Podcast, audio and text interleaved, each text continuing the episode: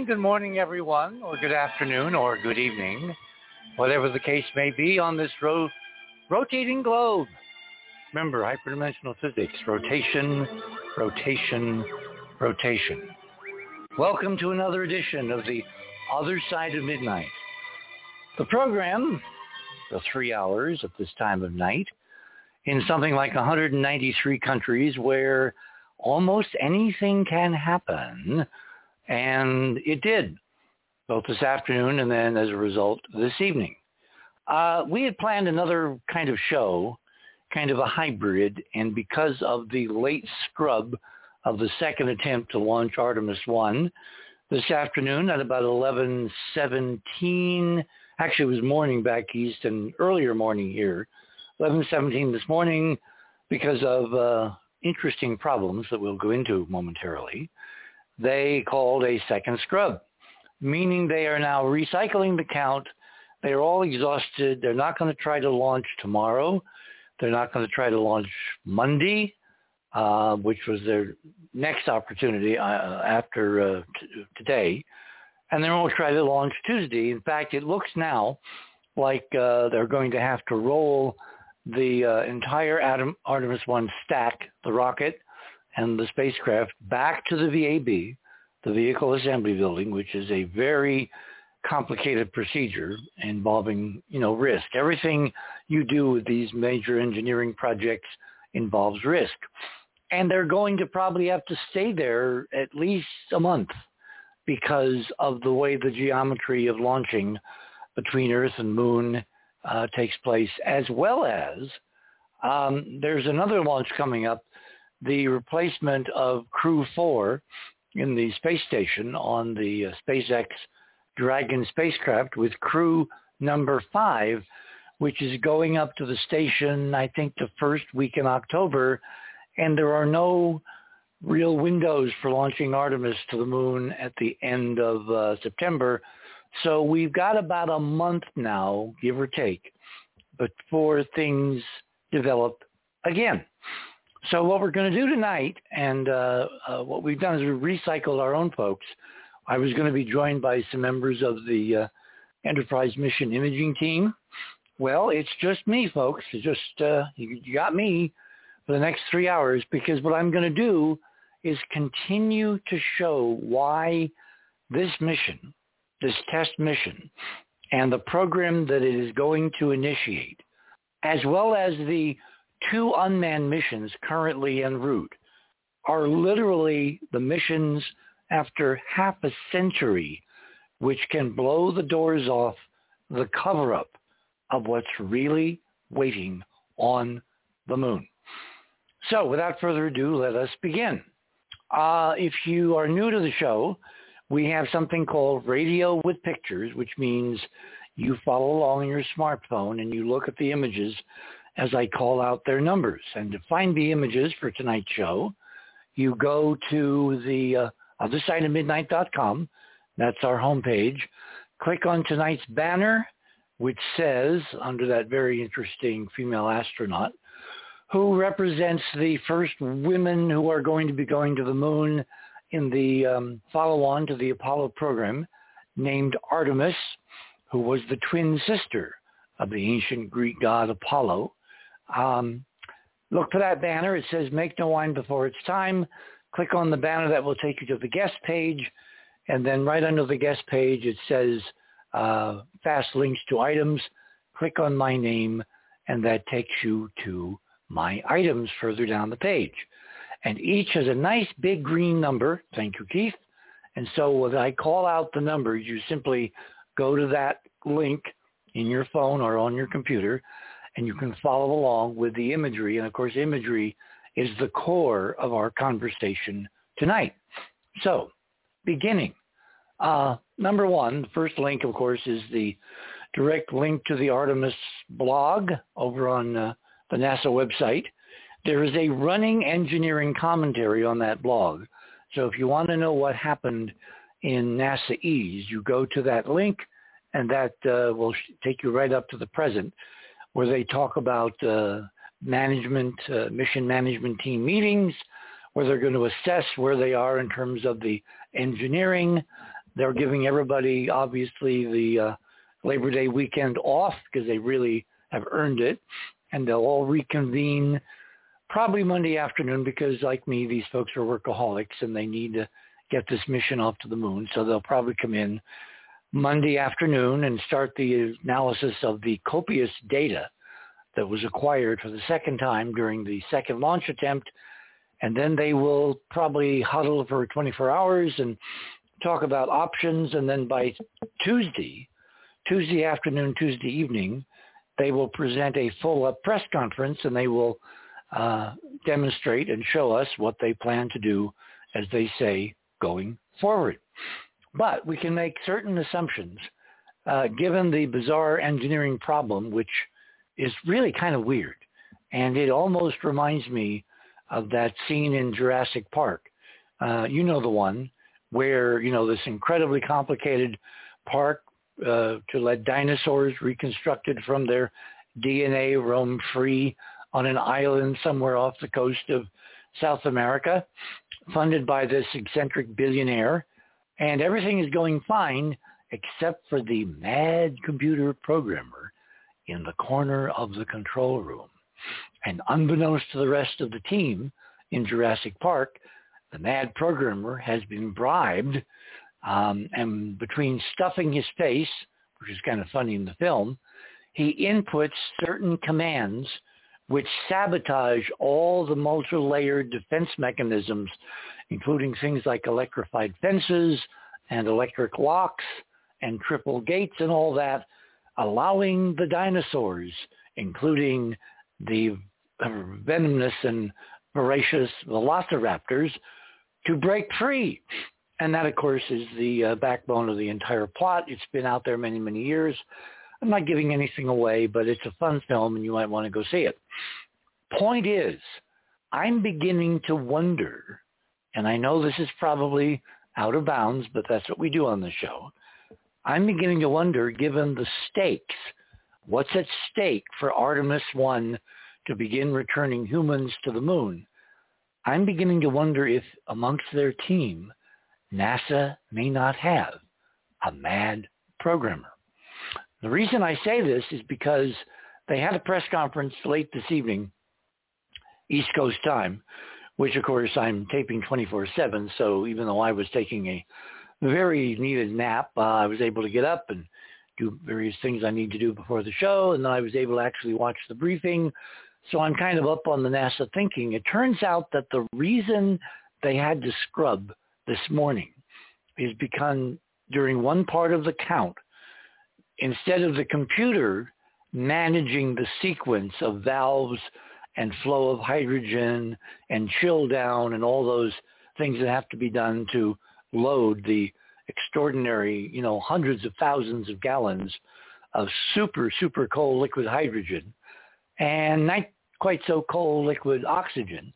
There's a part of the count in they call the pre-chill down where they basically flow a little liquid hydrogen through the pipes and through the systems in the rocket to kind of cool them down so when they open the valves totally, they don't shock things. Because when you take things from ambient, like 80 degrees Fahrenheit uh, on a sunny morning in Florida, down to 420 below zero, and if you do it too fast and too soon, you can break things.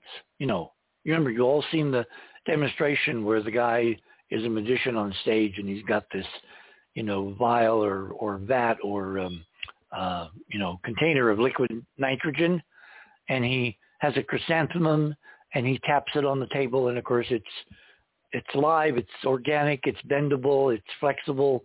Then he dips it in the liquid nitrogen and he taps it on the table and it smashes into a million pieces. Well, that can happen to steel and tungsten and titanium and metals. So they gently cool the hardware, particularly the engines, the base of this 122 foot tall Artemis um, Saturn V clone, uh, before they open the valves fully and dump the uh, liquid propellants into the tanks prior to the launch. And it was during that chill down phase, which precedes what they call tanking, that something weird happened. As I said, in this part of the count, for a variety of reasons, they take manual control and there's an operator sitting there basically tapping on keys or moving a mouse to make sure that things are going smoothly and they're not under control of the master computer. And it was during that critical phase where somehow a command was issued to open the wrong valve at the wrong time, which resulted in the hydrogen fill line, which has to go through these seals to get from the ground side into the rocket. There's what they call quick disconnects. They literally are eight inch pipes with hardware on the end. And when the rocket launches, they literally disconnect. You can see them back during the Apollo days disconnecting from the Saturn V as the engines are lit just before it lifts off and you begin to see what they call first motion. They're called quick disconnects and they do exactly what the name Im- implies. Anyway, so this part of the pre-chill, they were under manual computer control. A guy, a gal sitting there typing commands into the computer to do this, do that, open this, close that, you know, and somehow a wrong command manually got sent to the rocket. And it opened the wrong valve wide open at the wrong time. And instead of the hydrogen fill line having a nominal pressure of something like 20 pounds per square inch, the pressure shot up to 60 pounds per square inch, three times the specifications. And it was several seconds before, again, the manual operators looking at their screens caught it. The computer, of course, would have been much faster. And we're st- I'm still not certain. The press is still not certain. The guys giving the briefing were not certain why it had to be a manual part of the count and it was not all under computer control. And presumably we'll find out next Tuesday when they do the follow-up briefing.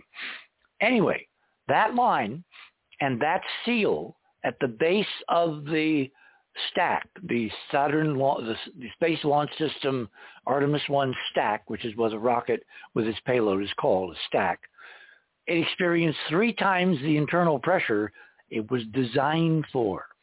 And, you know, for those of us outside, I mean, they're being very, very, very conservative. Some reporters said, well, could that have caused the damage to the seal? And Mike Sarafin, who was the uh, mission manager, said, well, we don't know that yet, but come on. That's obviously what happened. Now, was it a, a, just a dumb accident? Was it just because someone, you know, we've all been working on computers and you hit the wrong key. Was this just a horrible error? Or was there a Jurassic Park mad programmer who sent deliberately the wrong command, knowing it would destroy the seal, knowing they could not pressurize that line, knowing that exceeded the safety limits because you don't want a lot of gaseous hydrogen mixed in the atmosphere around the base of the rocket with oxygen. Bad things happen. Think Hindenburg. So they had to call up the count. They had to scrub the uh, launch attempt. That one little thing, which I was waiting to hear, something under manual control. So was this merely bad luck, bad timing, an error, something dumb and stupid? I mean, we all do those things. Or does NASA have in its midst a saboteur? And if they do, has anybody even thought about this?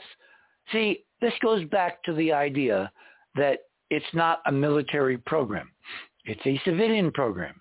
It's designed to look at rocks and craters and radiation. What is possibly encumbering national security having to do with rocks, craters, and radiation on the moon? I mean, it's not like a box of, uh, uh you know, thousands, 11,000 pages of top secret files at Mar-a-Lago. This, by every standard, has no national security importance. Therefore, who is even looking for a potential saboteur deep in the ranks. And I'm hoping someone's listening because guys, I think it's about time you kind of looked around and, you know, this is the second time that something weird has happened in trying to get this sucker off the ground. Uh, what is it they say? One is an event, two is a coincidence, and three is a trend. Well, um, they're going to try again in a month after they roll back, and they're really going to have to roll back because for a variety of reasons they can't fix the hardware. They can't even get in there because this stuff is still super cold. It takes a long time, even in Florida weather, to warm things up to 80 degrees, what they call the ambient, meaning the average outside air temperature. Uh, when you cooled it down with hundreds of thousands of gallons of super cold liquid hydrogen. Remember, one of my friends many, many years ago was the guy who literally tamed liquid hydrogen for the American space program.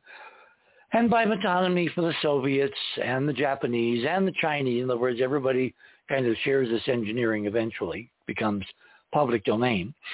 Um, his name was Krafft Ehricke, and he was the guy who designed, when he was at General Dynamics, the hydrogen fueling and rocket system for the Centaur upper stage rocket back in the 1960s. So NASA has been working with incredibly difficult engineering surrounding any fluid at close to absolute zero. I mean, really, uh, somebody wrote a book, or maybe they talked about writing a book, and they were going to call it "The Bugs That Live at Minus 420 Fahrenheit," because there are all kinds of engineering gremlins that can happen when you're dealing with super, super, super cold fluids just degrees above absolute zero, the coldest thermodynamic temperature in the universe under the laws of physics. So uh, for all these reasons, they had to stop the count, drain the rocket so it's safe, let it warm up. It's going to take probably 24 to 36 hours to warm back up to, you know, Florida temperatures. And then they will have access to the panels of where the quick disconnect pipes and engineering uh, mechanisms are that connect the ground side, the launch uh, uh, support system, with the fuel loading um, pipes in the rocket itself.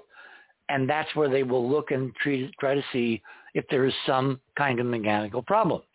If that overpressure basically bent or warped the seal. These are, you know, they're supposed to be friable. They're supposed to be, you know, pliable, not friable, pliable, meaning they bend, they're flexible. But when you cool these things down, no matter what kind of rubber you're using, um, it becomes as rigid as steel. So it doesn't take much. Uh, I mean, 60 pounds of overpressure when it's rated for 20, um, they probably cause cracks.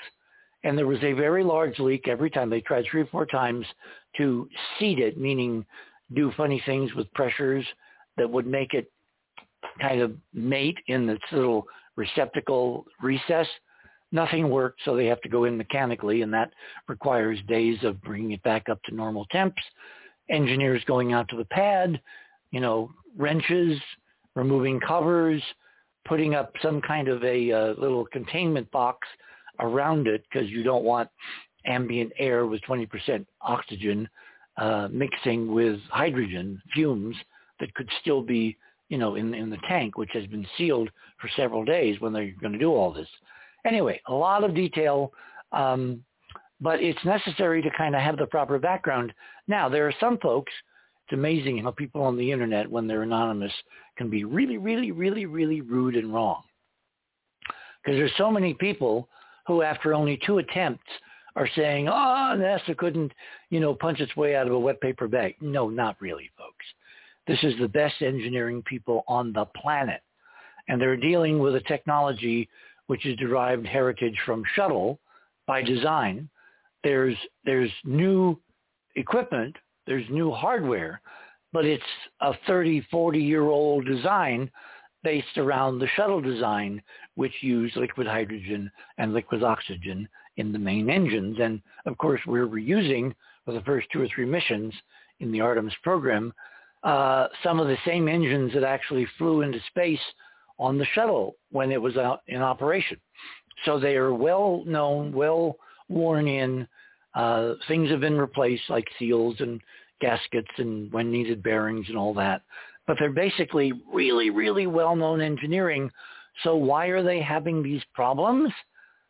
I think there needs to be someone paying attention to the possibility, again, not a certainty, but a possibility given what's at stake to a saboteur, just like Jurassic Park. And we will know, I'm sure, if something like that is found uh, in, in due course. Okay, moving on. Item number two. This is the proposed Artemis flight plan. Um, it uh, basically is not your uh, grandmother's Apollo three-day trip to the moon. As you can see, it's got this long looping trajectory. Uh, it takes them like a week to get there. That's to save fuel and stretch the consumables because they really want to stress all aspects of the spacecraft and the rocket and the upper stage and all this. So even though the Orion spacecraft and service module are rated for 21 days with people on board, they're going to have a six-week mission, uh, 42 days, give or take, uh, for Artemis 1. So they overstress every aspect of the engineering when there are not people at risk.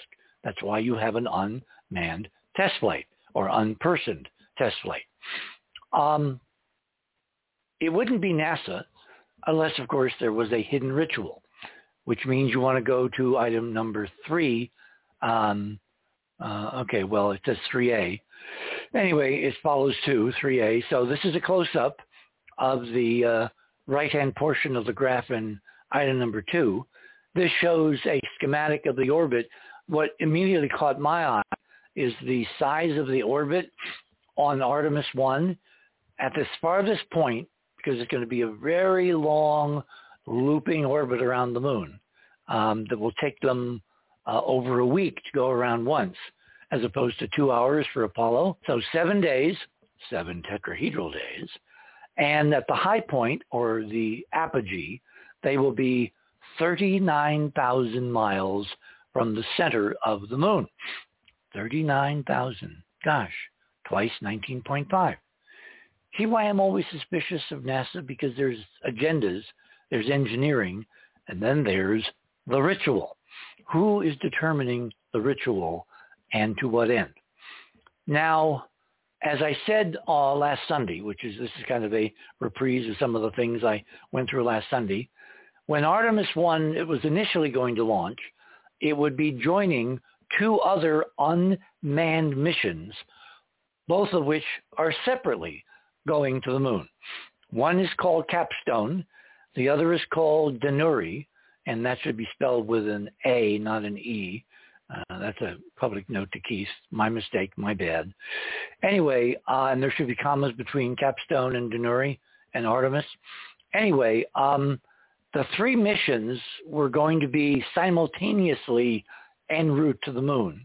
Now that Artemis 1 has been delayed a month, um, the Capstone mission is going to get to the moon on November 13th, taking, as you can see, this very long looping low energy trajectory. And the Danuri mission, which is the South Koreans' unmanned spacecraft, uh, launched uh, about three weeks ago, I think now, it will not get to the moon until December 17th. So if the launch of Artemis is sometime, the third attempt is sometime in mid-October, and it's a six-week mission, give or take, it means that Artemis 1 will be orbiting the moon at the same time that the capstone mission is going into this very bizarre, very elongated uh, rectilinear retrograde orbit, which is designed to test out the orbit for the upcoming Gateway space station, which will become a kind of a, a, a way station for missions, human missions following uh, Artemis 3 to and from the south pole of the moon. In fact, if they rendezvous with Gateway and then use the lander, which will be kind of permanently parked as a second spacecraft, like a taxi, going from the gateway orbit down to the surface. They literally, from that gateway orbit, will be able to reach every single area on the moon.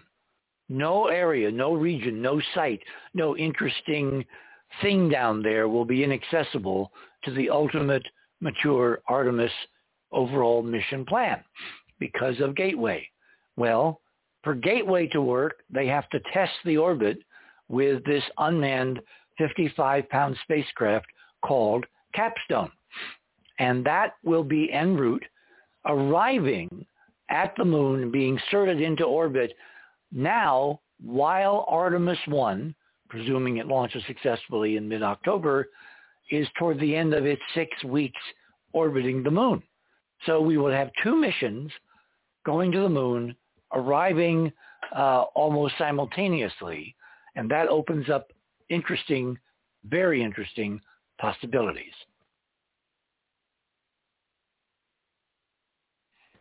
Okay, item number 4A, that is the Capstone spacecraft, little uh, CubeSat, weighs 55 pounds. It's 12, it's called a 12U, meaning 12 units of this modular unmanned uh, technology. 4B is the Danuri, spelled correctly there, uh, artwork showing the South um, uh, Korean spacecraft, which, as I said, will be inserted into lunar orbit about a month after Capstone.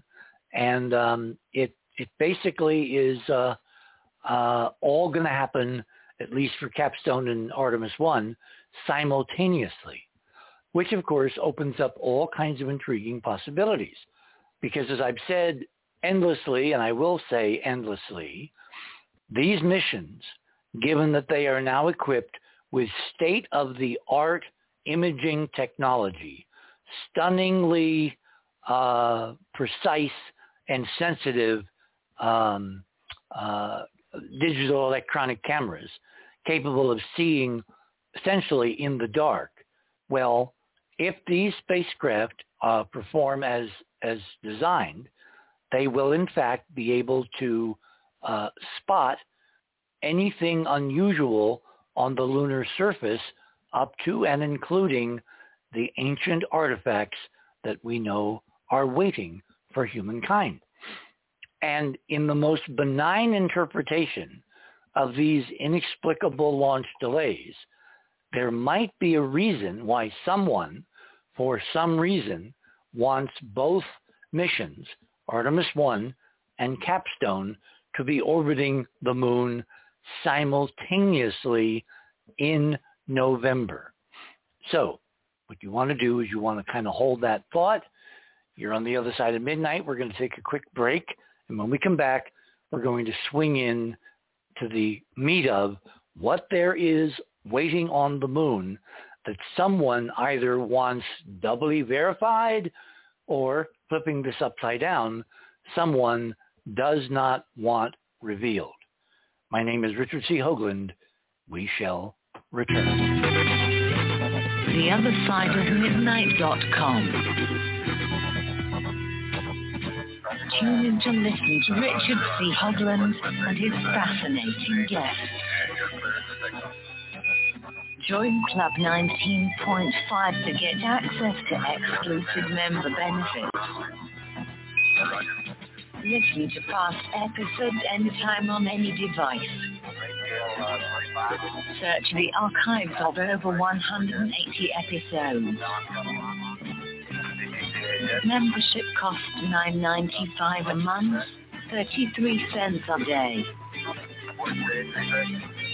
Support the broadcasters provide you with the most interesting conversation available. Talk radio at the cutting edge of science and thought. The other side of midnight.com. In times long past, this planet was the home of a mighty and noble race of beings, which called themselves the Krell. Ethically, as well as technologically, they were a million years ahead of humankind. For in unlocking the mysteries of nature, they had conquered even their baser selves.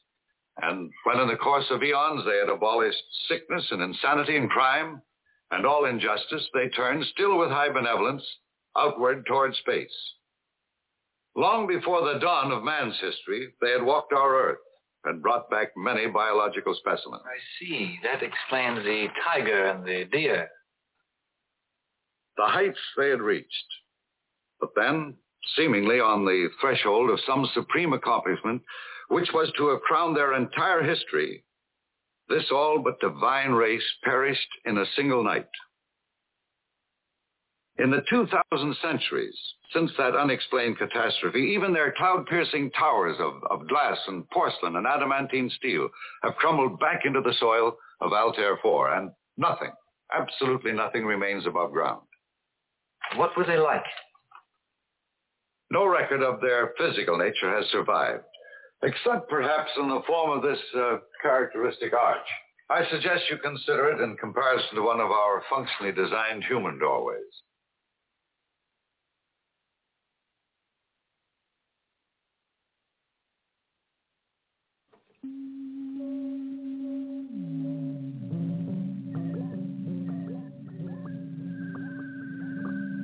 That recording was made by Krell musicians a half a million years ago. Now, if you will follow me, I will show you some of their other remaining artifacts.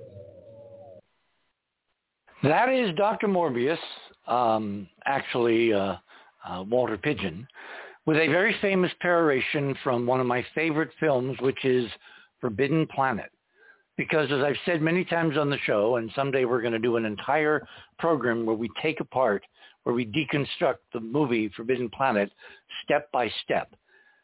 Forbidden Planet is a kind of a cautionary tale in terms of what we're now facing with going back to the moon. In other words, I believe based on something like 20 or 30 years of research and a whole bunch of colleagues all over the world who have independently looked at this data, some of which you're going to be hearing when we bring the team back together tomorrow night. We are looking at such extraordinary and awesome works of engineering that it's essentially like we are looking at the works of the long lost Krell. The staging, the scope, the scale of engineering, the sheer capacity, create a dome around an entire planet, which is, you know, tens of miles high and covers an area of more than uh, North and South America combined. I am sure that when the NASA folks 50 plus years ago first looked at the imaging and data that they got back, that they, they, they basically balked. They could not believe what they were seeing and the cover-up and the silence for the last half century in terms of what is there, what is waiting for Artemis to finally reveal to all humankind, waiting there for all of us on the moon, basically was put on standby because no one, certainly at any governmental level, even began to to uh, think about how to properly present this staggering, stunning, awesome engineering reality to humankind. I mean, we literally, uh, 50 years ago, did not have the, the background, the perspective, the decades long of acculturation, as Brookings called for, of umpteen movies regarding starships and spaceflight and federations and aliens and ETs and interactions and fabulous, extraordinary works of engineering. Well, we're going to find out whether over 50 years the human race, particularly Americans, have gained any kind of perspective because what is waiting when Artemis and these two other unmanned missions finally reach the moon with their state-of-the-art digital, incredibly high resolution and latitude color imaging cameras is nothing less than confronting face-to-face the wonders of the Krell. Which brings me to item number five. It turns out, and this is a very weird story, it turns out that about uh, nine years ago, eight, nine years ago, I was leaked extraordinary film from a super top secret, you know, can you say top secret compartmentalized special access program called Project Corona. Someone came up to me at a speech that I had given at one of Steven Greer's events in Arizona, where we had driven down. Robin and Morale and I had driven down. And of course, Morale thought that everybody, all the hundreds of conferees, were convened uh, to see her. Uh, she was she was like that. She loved audiences. Anyway, after my speech, a guy kind of came up to the stage and he said, you know, the fatal words, "Can we talk?" So we went over into a corner and everybody else is milling around and they're going to the bar and there's a kind of, I, I guess it was late in the afternoon, there was a dinner break and then we would reconvene. So we basically were uh, over against the corner and he says, I'm from Houston and I have a whole roll of film from Project Corona. Would you like to have it? And I looked at him and I thought to myself, is this guy for real? Because you know when you're when you're a public person, a lot of folks come up to you and they they tell you or they ask you very strange things. So it turned out it was for real. Um, without going into a long, complicated peroration as to what happened, how I briefly had access to the film, I was able to verify that it contained extraordinary images of the moon, which I found astonishing because Corona was supposed to be a program, uh, the first spy satellite program looking down on the Soviet Union to see if there indeed was a missile gap, if the Russians were going to launch a you know secret nuclear attack day after tomorrow, that kind of thing. And the idea that according to the film that I was able to briefly see, an entire roll of hundreds and hundreds of frames were all devoted not to a missile base, not to Russian airfields, not to anything of national security, but looking across a quarter million miles from low Earth orbit at the moon and frame after frame after frame of the moon. I mean, to me, it was mind-boggling and incredibly revealing all at the same time. And then weird things happened. And aside from a few frames of this priceless film, which I presented last Sunday night, and I'm going to present them again tonight briefly so that you can see the context of what we're talking about. The actual once top, top secret special access Project Corona program film, which briefly fell into my lap, was whisked away and never to return.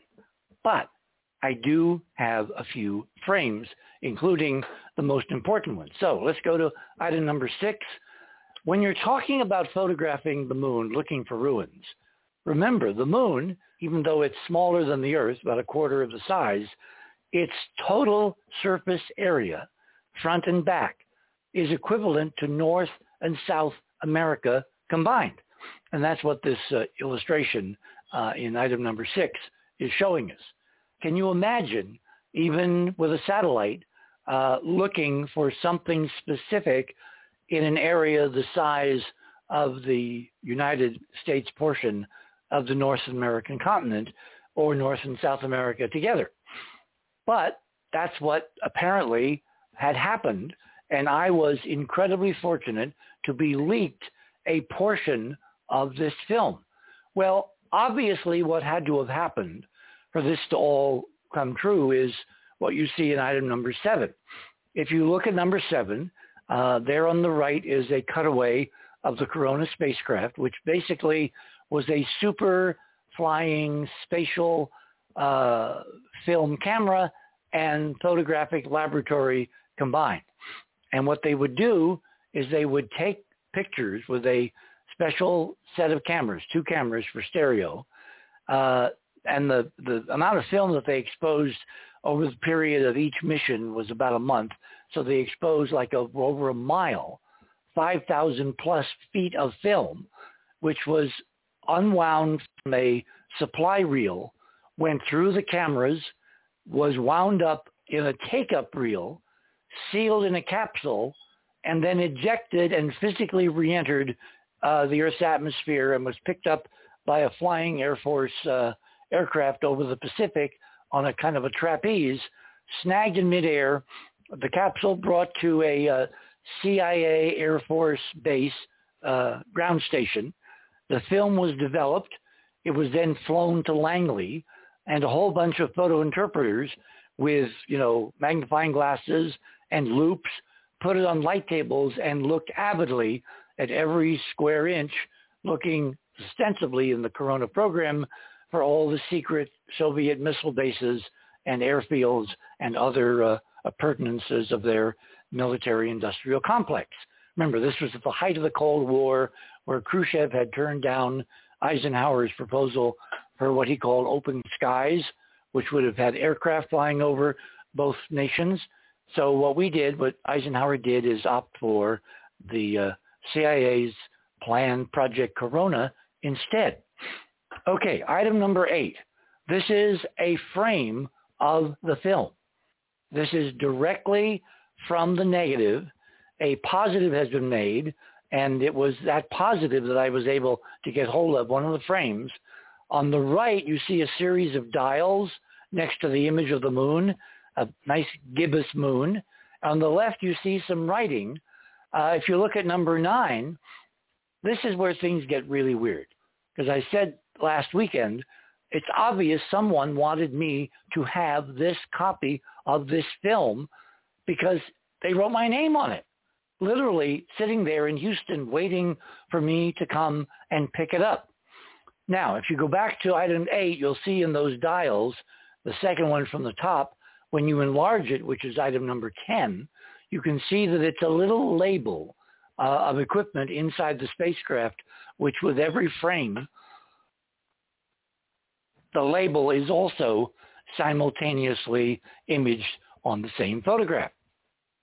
And you see uh, some words, some letters rather, and numbers, SO226. Well, I instantly, when I saw this, and the number below it, 81 is 66, that's when this mission flew.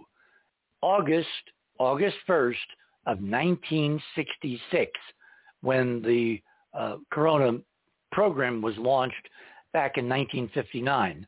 So this is now maturing technology. Three years after President Kennedy uh, has been has died, uh, had been assassinated, and the program went on from 59 to 1972 through a series of additional, more advanced spacecraft. But Corona, for its entire life, did not depend on electronically transmitting uh, images from orbit they literally kept dropping canisters of film, picking up the film, taking it to the lab, developing it, and then scanning the developed film with human photographic interpreters at CIA headquarters at Langley and other places. So it's the best resolution uh, from orbit that we had up until the era of modern digital imaging. I mean, you really can't beat film for resolution even now. So you look at this label, it says SO226. I recognize that as a film type because way back then when this all went down, like nine years ago or so, uh, I didn't really understand the photographs and the political soap opera surrounding me never being able to get access to the entire roll of film, which I desperately wanted because I wanted to see how many images they took and if they took them through various phases of the moon's illumination because that will play into on a major part what we see on the film. Sun angle is important. So it wasn't until relatively recently, the last couple of months, that I, in preparing for these shows around the Artemis 1 launch, had a chance to go in and realize that that label was telling me about the film type. So now you go to number 11. If you look up on the internet, you can find the sensitivity curves and the spectral range of Kodak SO, that's special order film 226. It turns out it's an infrared ultraviolet film, meaning if you expose the film with a filter uh, between the lens and the film in the camera, you can either look at the infrared, which is kind of like extended color it's not thermal. It's not heat. It just is the long, long ultra red end of the spectrum out to about 900 angstroms if you look at the uh, uh, graph underneath the, the curves.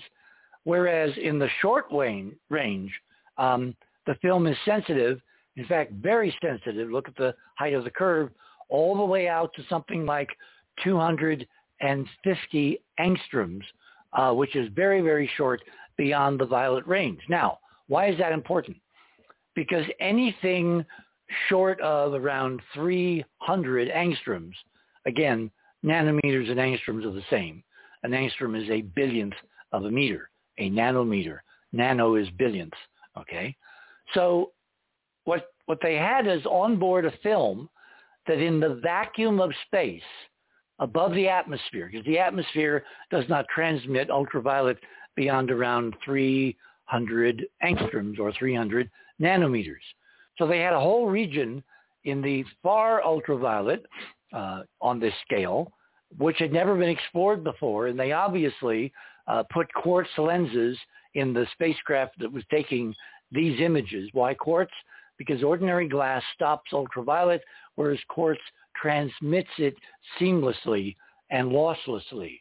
So all you would do is to change the lenses in the standard Project Corona camera. You'd roll the spacecraft so instead of looking down at the Soviets, it was looking up uh, like in uh, uh, image number seven across a quarter million miles to the moon, and you'd take a lot of pictures. And according to my my leaker, the entire roll, hundreds and hundreds and hundreds of frames. I don't really know how long the roll was because I never physically had my hands on it. This was done kind of by remote control at some point but there were at least several hundred frames and maybe several thousand, every one of them taken of the moon, not one frame of a Soviet missile base down below. So item number 12. This is an actual side-by-side comparison of the uh, uh, corona ultraviolet imagery. How do you get ultraviolet images of the moon? Simple. You put a uh, infrared filter in the camera so it doesn't see the infrared part of the spectrum. It only sees the ultraviolet, and then you just take pictures. And what you can see if you look carefully, and of course each of these you can blow them up by simply clicking on them. If you look carefully, side by side, and you have to scan back and forth because they're very large, the same features you see on the moon taken from the ground in visible light on the right are not the same features you see on the ground on the moon through the ultraviolet corona image taken on the left. There are differences. I mean, there's there's haze, there's obscuration. It looks like there's a cloudy day on the moon, which of course is impossible. So what's really going on? Obviously, something is intervening between the camera in low Earth orbit across the vacuum of space and the surface of the moon. What is that something? That is the globe-wide, lunar-wide, moon-wide, incredibly Krell-like, super advanced, ancient lunar dome. And it covers, to more or less degree, depending upon damage and holes and uh, light attenuation, it covers, from the data we now have, the entire moon. It's not just one dome over a crater. It's literally like you wrap saran wrap around a beach ball. It covers to the height of several tens of miles, and you can see that in the imagery and do the scaling. It covers the entire moon. Now, can you imagine the CIA when they looked at this? First of all, why did they look at this? Why was an agency tasked to after World War II, keep us safe from all enemies, foreign, particularly the uh, the communists, you know, the the Red Menace, the Soviets. Why were they incredibly using one of these very special, very expensive, super top secret missions, at least one, I think it was more than one, but at least one, to look not down at the earth, not at a national defense problem, but at the moon. Did they have other information that the real ultimate threat to the United States of America is not then the Soviets or now the Russians or the Chinese or the Iranians or the Saudis or any of the other, you know, list of bad guys. Remember the evil list that uh, George Bush created of the of the evil empires? Um, what if the CIA was working off some kind of intelligence that the real potential threat to the United States, to the citizens of America, to ultimately all the denizens of planet Earth was not from other nations squabbling amongst each other. Even with nuclear weapons, in fact, it would come from outer space and it may, in fact, come from the moon. I mean, remember what the CIA was created to do, to be an early warning system against threats, foreign threats to the uh, well-being of American citizens. So if you look at number 13, this is merely a comparison between the uh, corona ultraviolet image of the lunar dome, showing that well-known features like Plato, which you can see easily on the right uh, with comparisons uh, from Earth-based telescopes, in the ultraviolet shot in space, where it should be crystal clear, because there are no clouds between low Earth orbit and the moon. Instead, there are incredible obscurations. Obviously, we're dealing with some material substance, the glass in this model of the domes, blocking a clear view of surface detail, which is easily visible in longer wavelength illumination. Why? Because as I've said for decades now, and in part it's based on this physics, the physics of optics are that if you have a material and it's pulverized into little, little teeny tiny pieces that are on the order of the wavelength of light that you're trying to look at the object with, in this case, something on the order of two to 300 angstroms, like incredibly ground up bits of glass with the consistency of cigarette smoke hanging in a matrix after being pounded by micrometeorite abrasion for unknown millions of years. There's not a lot of this dome left, but there's enough to make itself visible if if you look in the right short wavelength part of the spectrum. So again, how did the CIA know to do all this?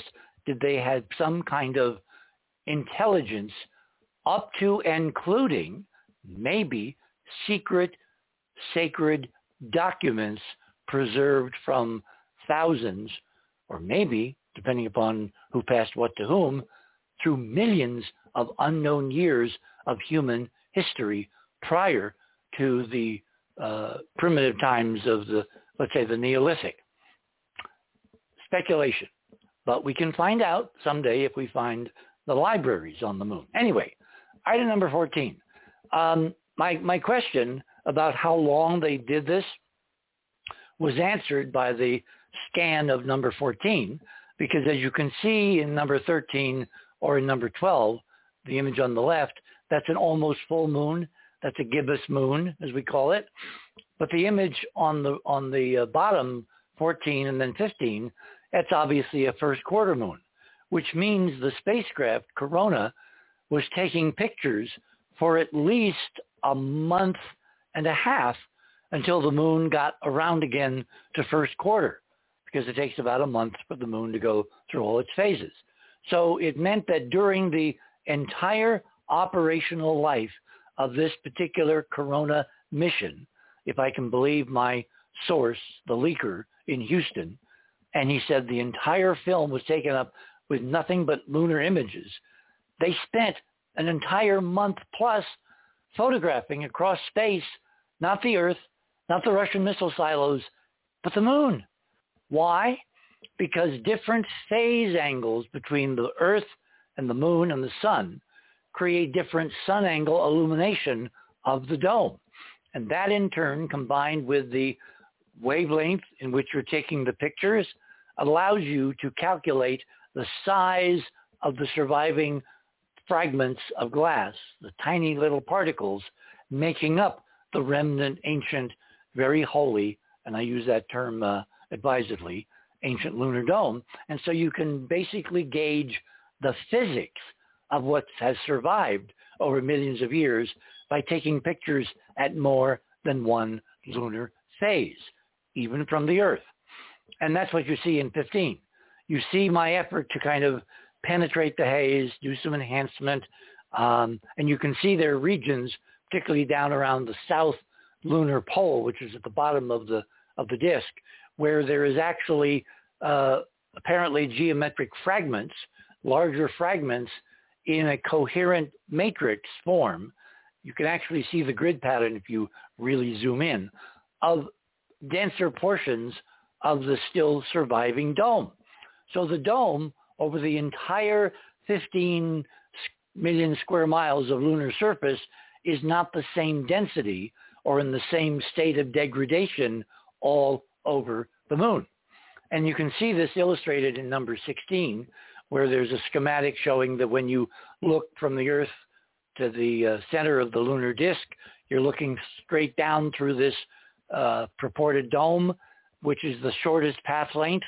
But when you're looking at the edge, what they call the lunar limb at the horizon, circular horizon, all around the edge of the moon, you're looking through the greatest optical path of surviving dome material. So there's more crud in the way scattering sunlight, and it will show up as it does in photograph after photograph after photograph, as you'll see shortly. It shows up as a bright ring, a lit, illuminated band completely surrounding the moon, like a wedding ring surrounding something placed inside. And it's that ring around the moon, hugging the moon's surface, extending from the surface we can see up several tens of miles with decreasing density. And oh, it comes in layers. We now know from the photography I've been able to identify, both from NASA, from Apollo, from talented amateurs who've done the photographs from Earth and have no idea what they've been photographing. Again, if you don't have the context and you see something in a photo, you'll probably just assume that you don't know enough to know what it is and you'll move on. Well, between the time of Corona and these photographs in 2009, another mission, uh, this time a NASA mission, an unmanned mission, went to the moon. This was in October 2009. It was a combined mission to smash an upper stage Centaur rocket fueled by liquid hydrogen developed by my friend uh, Krafft Ehricke, the same technology being used in Artemis this morning, just decades down the road, and an upper spacecraft attached to it called the shepherding spacecraft. And the idea was that when they got close to the moon, the two spacecraft would decouple, the Centaur would smash into the moon at something like 5,000 miles an hour, while the Shepard spacecraft, interesting name, Shepard, trailing several hundred miles behind by that time, would be taking photographs and data and would examine the enormous cloud of material kicked up by the high energy explosion of smashing an upper rocket stage at several thousand miles an hour on the moon. And if you look at item number 18, well, we're going to wait because, well, we're at the top of the hour. I'm my only guest this morning. We're talking about why Artemis may be sabotaged, why someone really doesn't want the Artemis manned flights return to the moon and are doing some kind of bizarre delaying action, or in the alternative, why they want the prototype Artemis spacecraft, which will someday in a couple years carry humans, and the unmanned capstone mission to be there simultaneously. You're on the other side of midnight. My name is Richard C. Hoagland. We shall return. Thank you.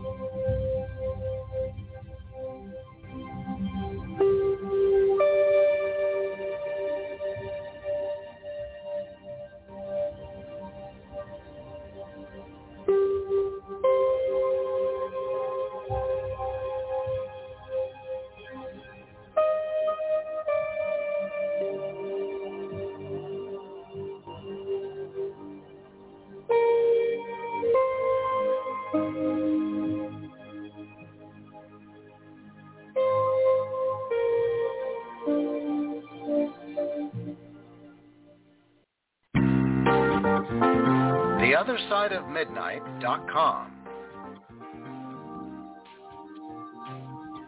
Tune in to listen to Richard C. Hoagland and his fascinating guests. Join Club 19.5 to get access to exclusive member benefits. As a Club 19.5 member, you'll gain access to the rest of this show and all previous 350 episodes.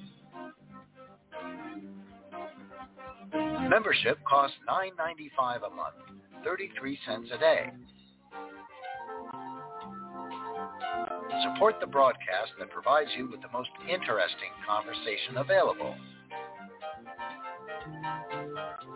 Talk radio at the cutting edge of science and thought. TheOtherSideOfMidnight.com.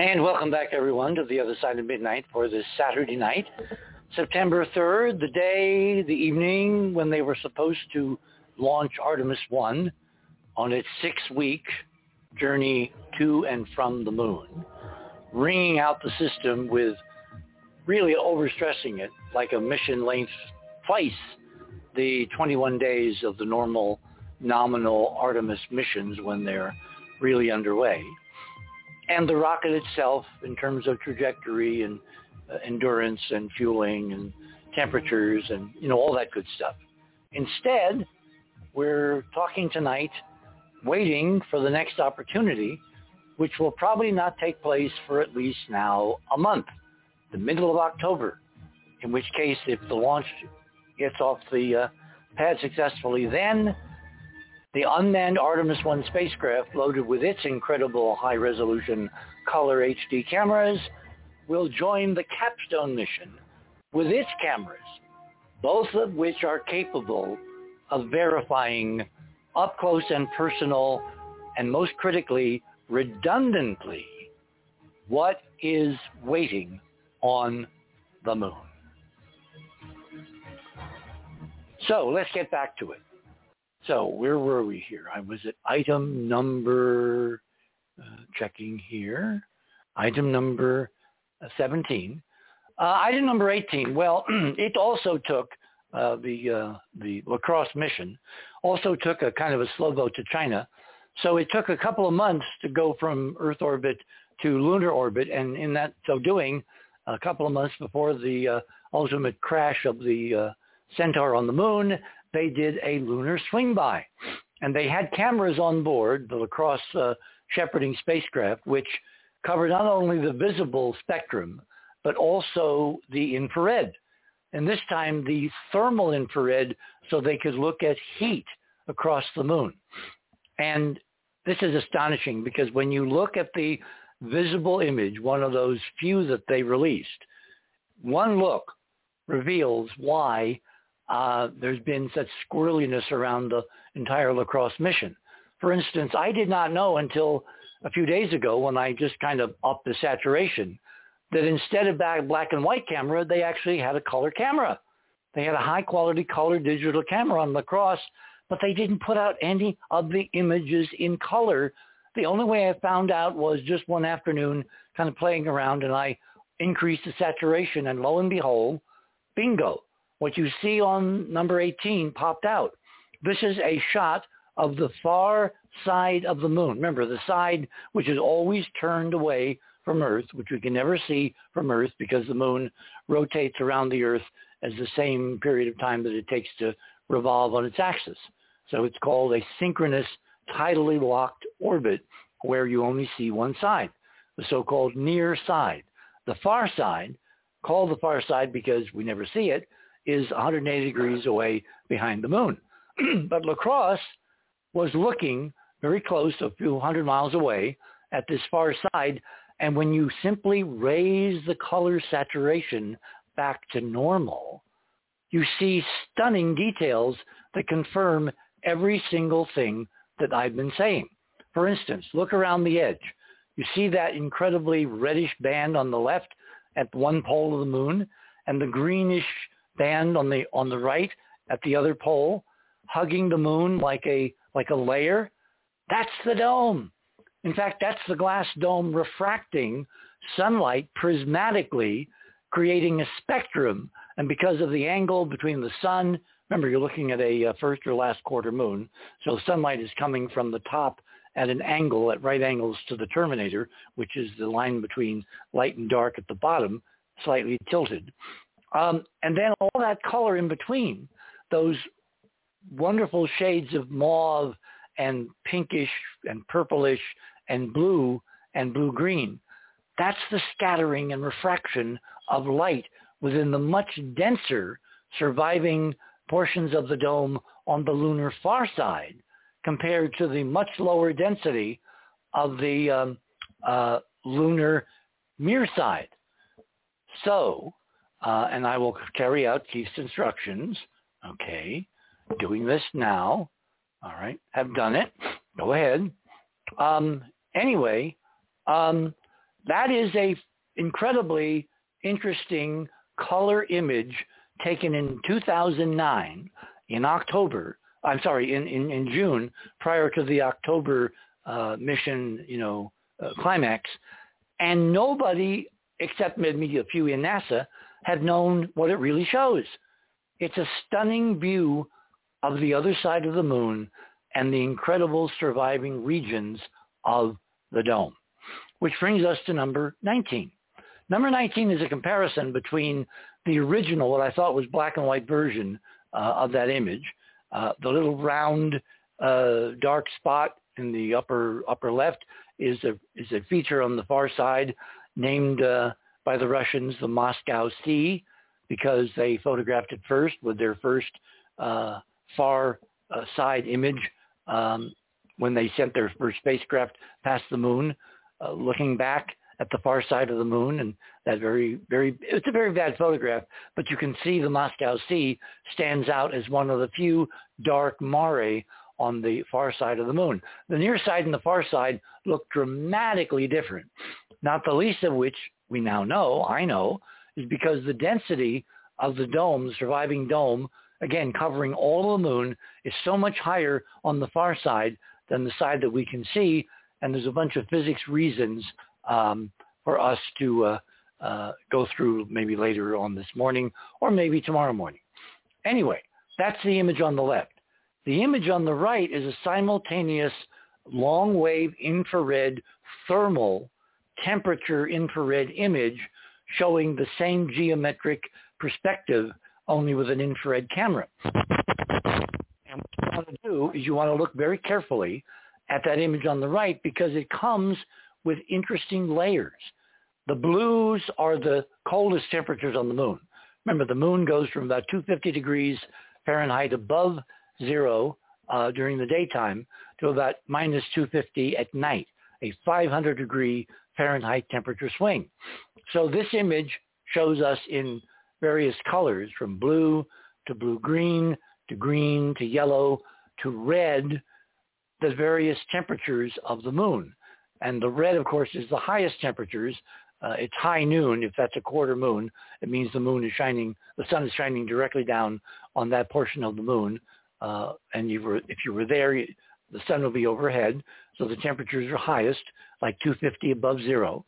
And at the bluest part, at the, at the terminator in the bottom right-hand corner, it's like about 250 below. So very good infrared imaging camera and as you look, you can see it's all very nice and logical. The mid-latitudes are moderate temperatures, the greens and the yellows. And then you get into the super high temperatures of the red. And then, oh wait, what's that yellow band around the edge, around the limb of the moon? I mean, there should be nothing there. In the normal interpretation of an airless moon, you should see a red curve and then black space, which in this representation is, is purple. All right. Uh, because of the way the camera was set, the black space turns out purple in this imaging presentation in the LCROSS camera. Where did that yellow band come from? Well, it's obvious.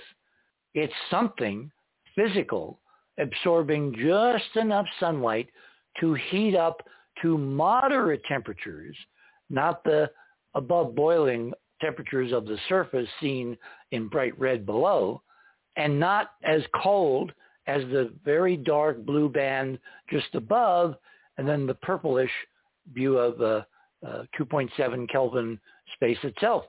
What is that yellow band? Oh my gosh, that's again another totally independent physics view of the surviving lunar dome. Except in this case, you're seeing it edge on. Remember the diagram, a couple images above, showing when you look through the long path length tangent to the lunar surface and look through hundreds of miles of the tiny fragments of glass still making up the surviving dome, it mounts up, it adds up, and so you get what's called a blocking optical depth, and it absorbs energy, and it is then radiating infrared like it's of moderate temperatures because there's a balance between the size of the particles absorbing heat from the sun and the spaces in between which allow that those particles to radiate the heat effectively away. So you get a moderate temperature. Oh my gosh. Now you go to number 20. This is merely an enlargement showing that the band is the same size, the same depth, the same height uh, as the optical band of light circling the moon, not only in other spacecraft imaging from LCROSS, but if you look at 21, you can see it's the same width as the optical band detected in the Gambit slash uh, Corona satellite imagery of the moon's dome taken from Earth sometime in 1966, in August of 66 on infrared ultraviolet film. And again, the infrared in that uh, spacecraft was merely uh, red light, ultra red light, having nothing to do with thermal uh, emission of energy. So I put side by side the LCROSS infrared imagery and the Project Corona black and white imagery taken in the ultraviolet, and you can see along the limb the same band of brightness. In other words, LCROSS was seeing the infrared of the actual dome radiating heat back into space. Item number 22. Everybody knows that I love independent confirmation of scientific data. So if you look at 22, this is an, an a microwave uh, image taken by a radio telescope at the AFCRL. That's the Air Force Cambridge Research Laboratory, probably one of the big antennas at uh, the Haystack Air Force Base in um, in um, uh, western Ma- eastern Massachusetts, north of Boston. It's a microwave lunar temperature gradient, and you can say that we see the same pattern of light and dark and color ascribed to the same temperatures. The bright reddish is the highest temperature below the uh, uh, sun at high noon on the moon. The yellow is moderate temperatures, the green even lower, and then you have blue-green behind that. And because it's a gibbous moon, you're not seeing into the dark side, uh, the night side, um, so you don't see any of the colder temperatures. But if you look to the left of the red glow, you'll see a yellow layer, and then above that, a blue-greeny layer. And those are the higher layers of the remaining optically thick glass dome in a trillion, trillion, trillion little fragments, which are being warmed by sunlight, radiating their heat away, and they show up as moderate temperatures, even though they're miles above the actual solid surface of the moon. Which brings us to number 23. Now this is really interesting. There is a presentation in a polar view, that's the upper circles of the infrared scanning of the moon in the Chang 1 unmanned mission sent by the Chinese into lunar orbit before they landed. And then down below, you see a Mercator projection from 60 north to 60 south of the same data seen in the what they call polar uh, stereo views in the upper part of the diagram. What you want to do is you want to look at about 50 degrees north and south, and you'll see that it goes from the red areas, which are the highest temperatures near the equator, and then they get cooler and yellowish and then greenish as you go north and south. And then suddenly there is a yellow band, a yellow band, both north and south on the Chinese data.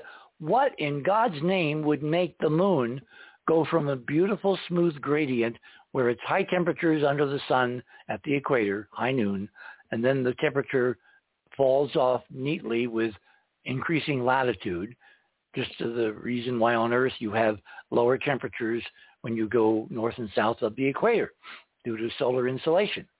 Where is that yellow band coming from and why is it symmetric and why is there suddenly a higher temperature band just going around the moon like a like like like a wedding band in both hemispheres, north and south?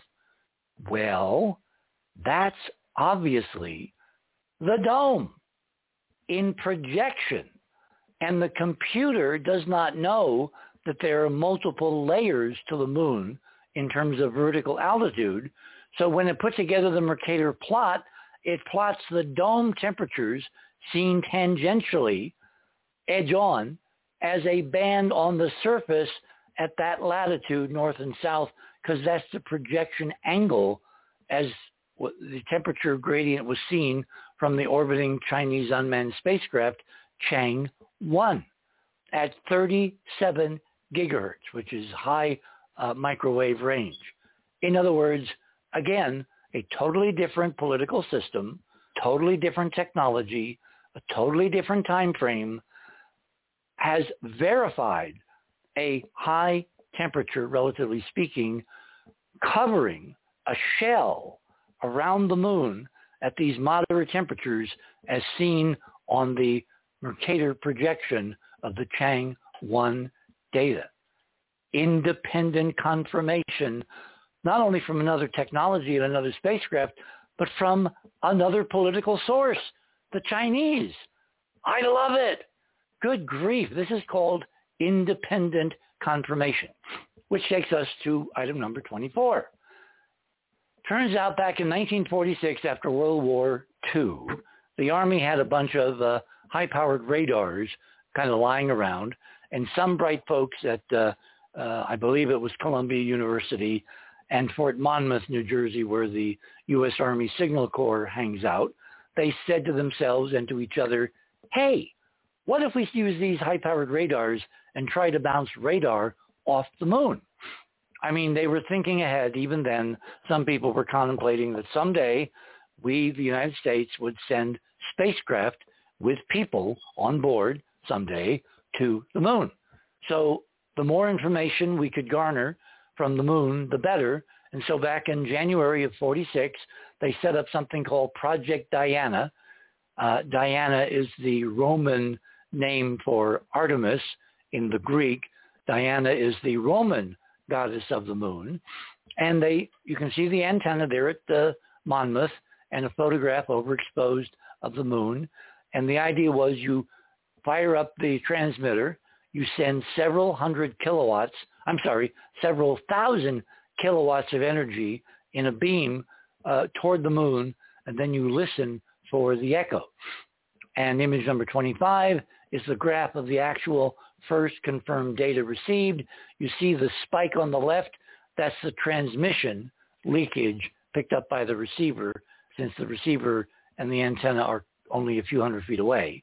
Then you see the noise in between as the signal is flying out at the speed of light and one and a quarter seconds after it leaves the antenna at the average moon distance, it strikes the moon, it's reflected back, and that's what that little bump on the right side of the graph in number 25 is showing us the echo picked up by the receiver tuned to the same uh, frequency. I think it was 1600 uh, megahertz, megacycles, uh, back in uh, late June of 1946 And of course, it was written up in the New York Times and covered on television and in all the major magazines and newspapers, and it was a big historic moment.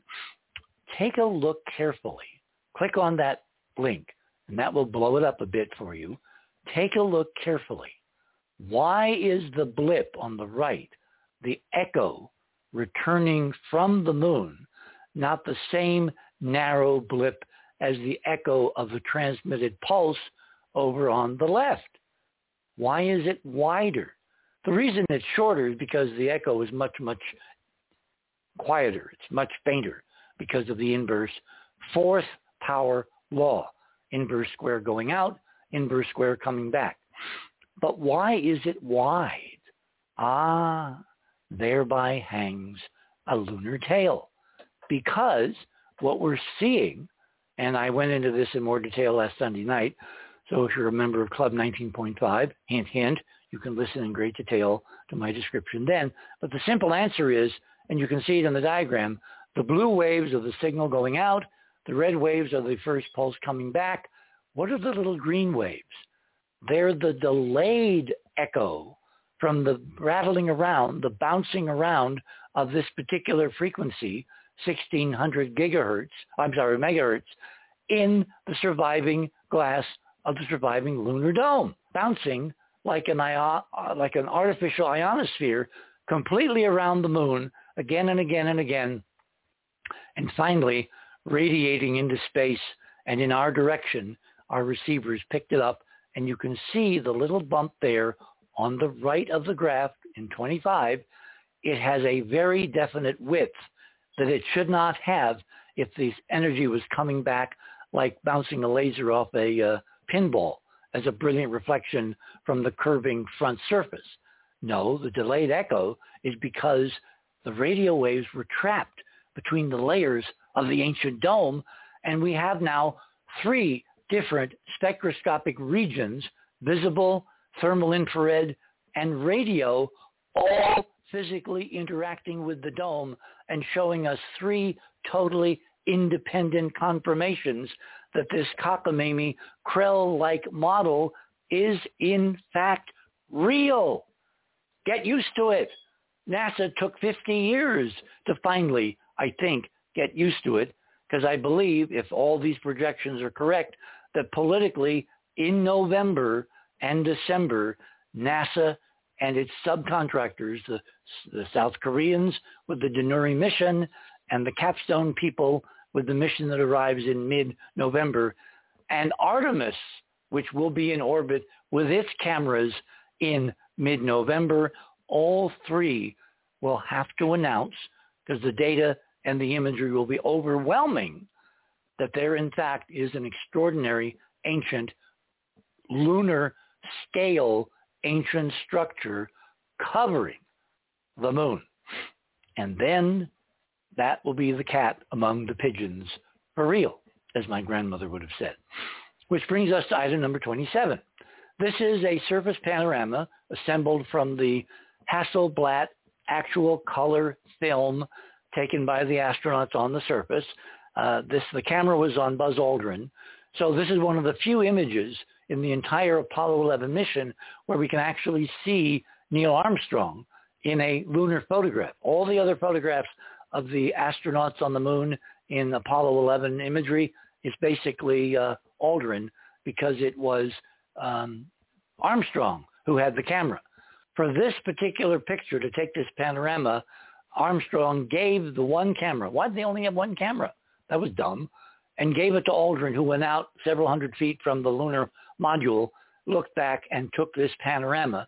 There's the flag, the horizon, the sun glint out of frame at the upper right, there's uh, Neil uh, taking uh, uh, equipment out of the Mesa, which was the onboard equipment carrier in the descent stage of the lunar module. He's opening up the panel there. And in the background, you can see the, the kind of lumpy lunar horizon a couple of miles away because the moon is so much smaller than the Earth. And then you see black space above it with just a hint of something interesting. Well, if you simply increase the contrast, in number 28.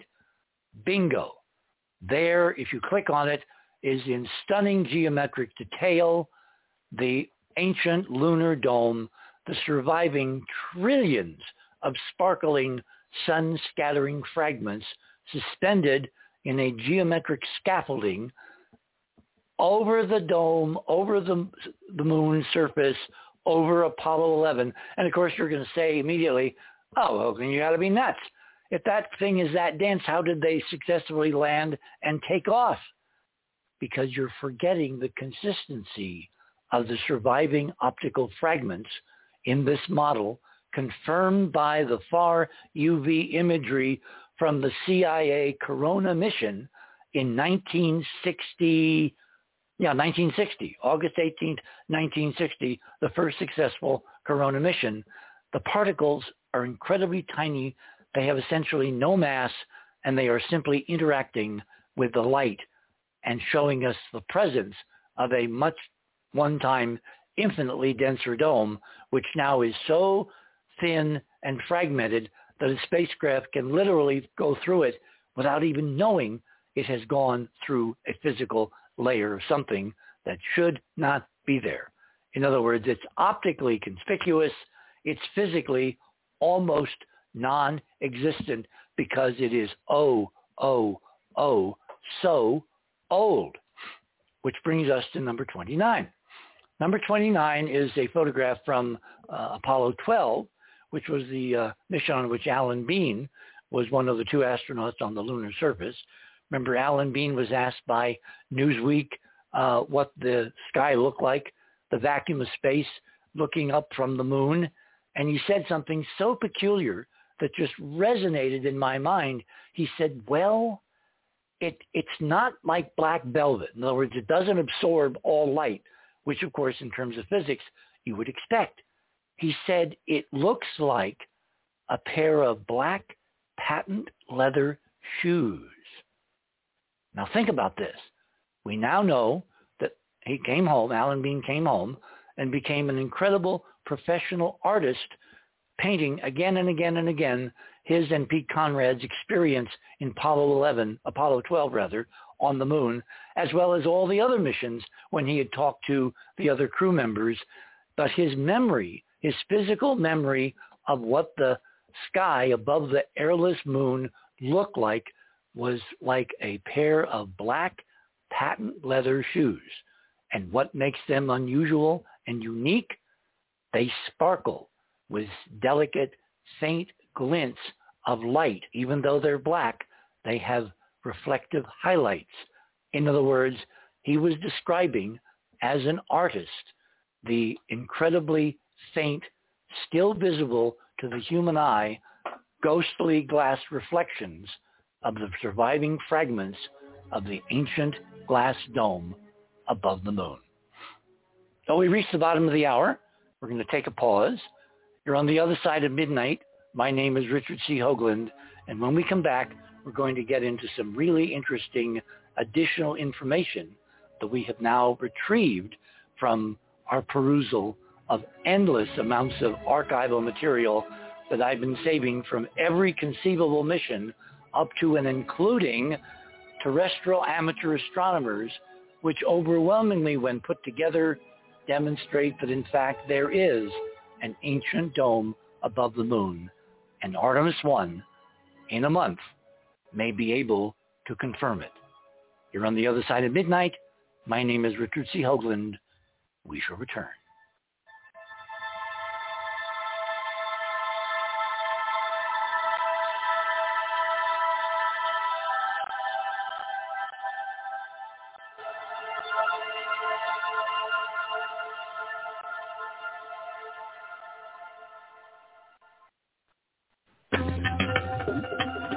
The other side of midnight.com. Tune in to listen to Richard C. Hoagland and his fascinating guests. Support the broadcast and don't miss another groundbreaking conversation. Join Club 19.5 to get access to exclusive member benefits. Listen to past episodes anytime on any device.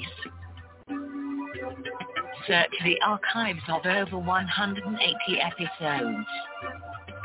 Membership costs $9.95 a month, 33 cents a day. Talk radio at the cutting edge of science and thought. The other side of midnight.com.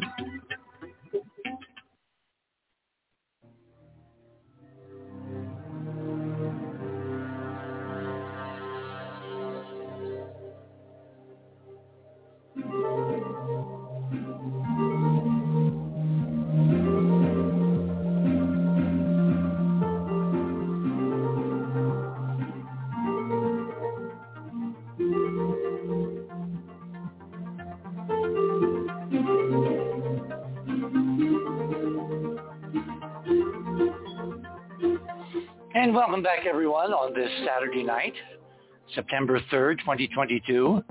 The Artemis was supposed to leave, and now it did not because of a hydrogen fuel flow problem that we kind of over-explained in the first part of the show, so you can go back and take a listen. But it turns out now they can't leave for at least a month. They have to roll back to the vehicle assembly building, and that will put the timing of the Artemis 1 unmanned mission orbiting the moon the same time frame as the unmanned capstone mission, both of which can confirm with one carefully timed high resolution color digital image everything I have been talking about for the last uh, hour and a half. The question is, will they?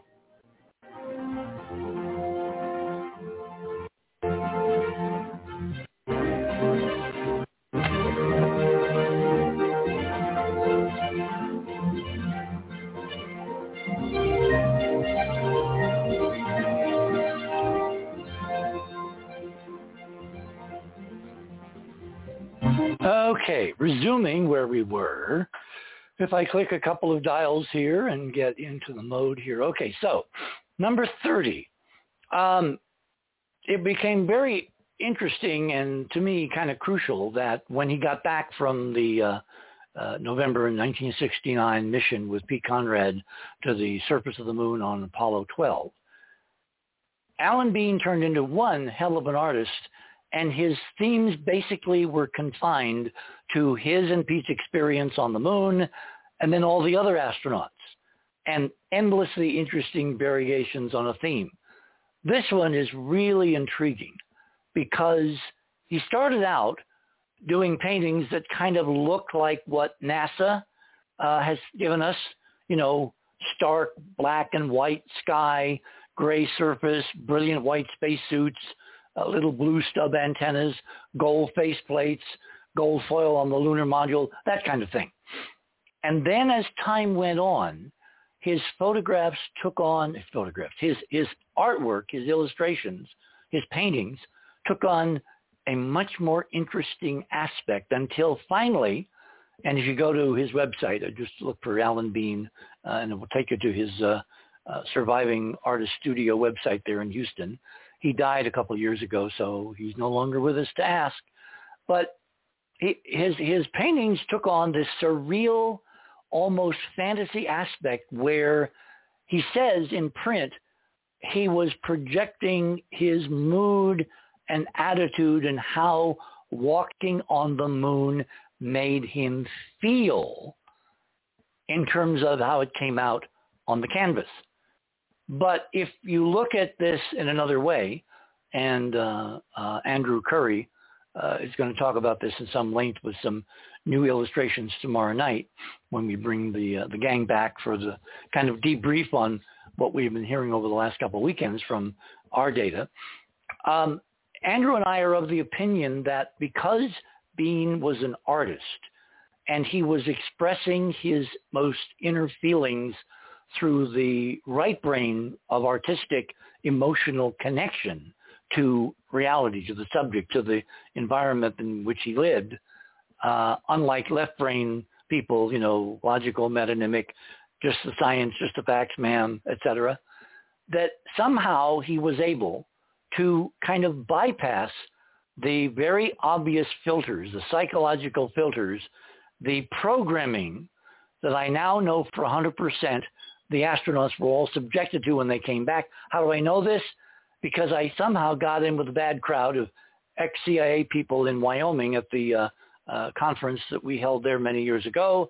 And the wife of the guy holding the conference, who wound up really taking me into a separate room and threatening me for laying out any information on the moon. His wife was a doctor who was part of the lunar astronaut quarantine in Houston for 22 days during their debriefing. And she would not. She kept orbiting around the conference and her own home where I was staying in the guest room. She would not ever sit down and have a conversation, let alone act like a normal hostess to someone who had been in the CIA who was hosting a conference in, you know, a little tiny town there in Wyoming. So I know the astronauts were programmed, and I've gone into details of how I know this, and the, more of the story is in uh, uh, Dark Mission, The Secret History of NASA, which describes at some length the, the uh, manned Apollo missions.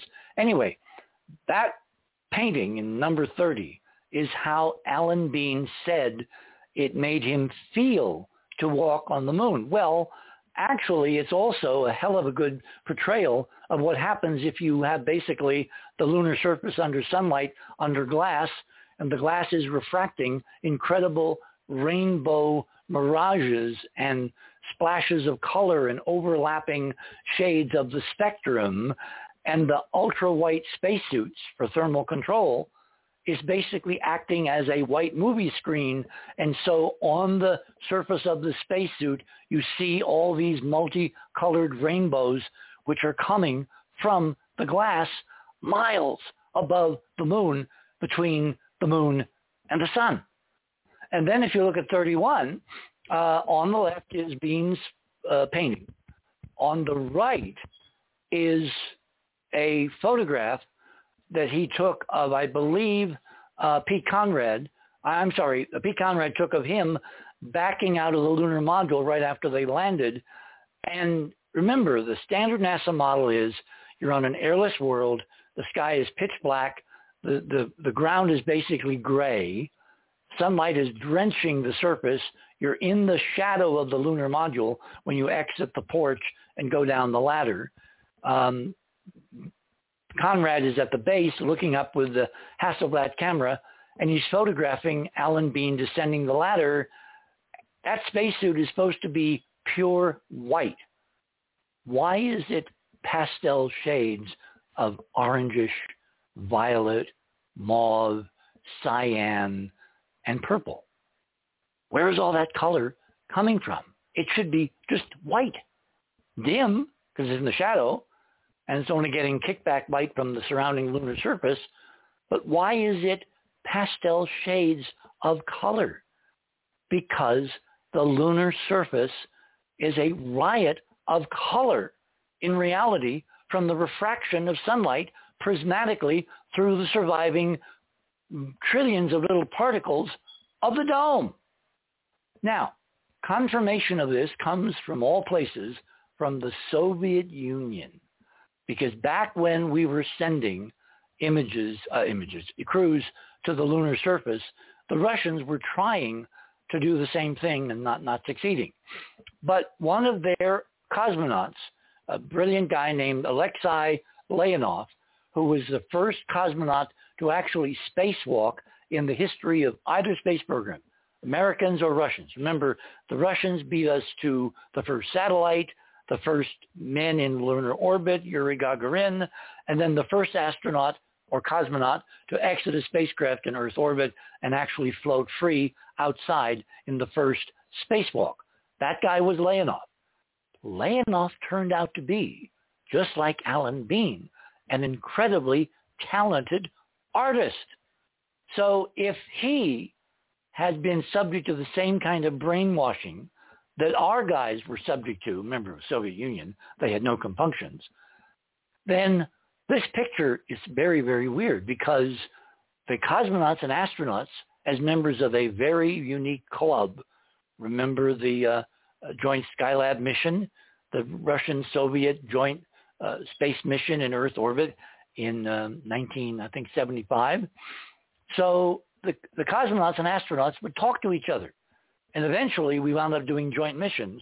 That's after the Cold War was kind of brought to a close and NASA and the Russians kind of collaborated as they're doing tonight with the uh, International Space Station. Anyway, Layoff, Leonov at one point painted this photograph of a cosmonaut, because it's not wearing a Apollo-type spacesuit, uh, standing next to a obviously crashed Soviet unmanned spacecraft with a with another one up in front. It's kind of like a tableau of their successful unmanned missions, the Luna missions, the first crash landers, the the first uh, soft landers, etc. And then look at the landscape around him. It's it's colored. It's not black and white. It's not gray. It's got all kinds of color. And then look at the Earth overhead, hanging above the horizon, and then look at that layering, which is obviously extending in Leonov's painting from the lunar horizon up to just about halfway to where, again, schematically in this painting, uh, the Earth is behind it, and then you get space above that. In other words, Alexei Leonov painted much more forthrightly than Alan Bean the existence of a glittering layer of something that had a finite depth, a finite height above the moon, above which you could see space and the stars and below which you saw things through a glass darkly. And it's not really obscured. It's right hanging out there. So did the Soviets know what the CIA found out back in 1960 after the first successful Corona unmanned reconnaissance mission returned its film? And then, of course, the question is, at what point did the President of the United States, given that the first successful Corona mission was August of 1960, there were lots of missions of Corona between then and when Kennedy was killed in November of 1963.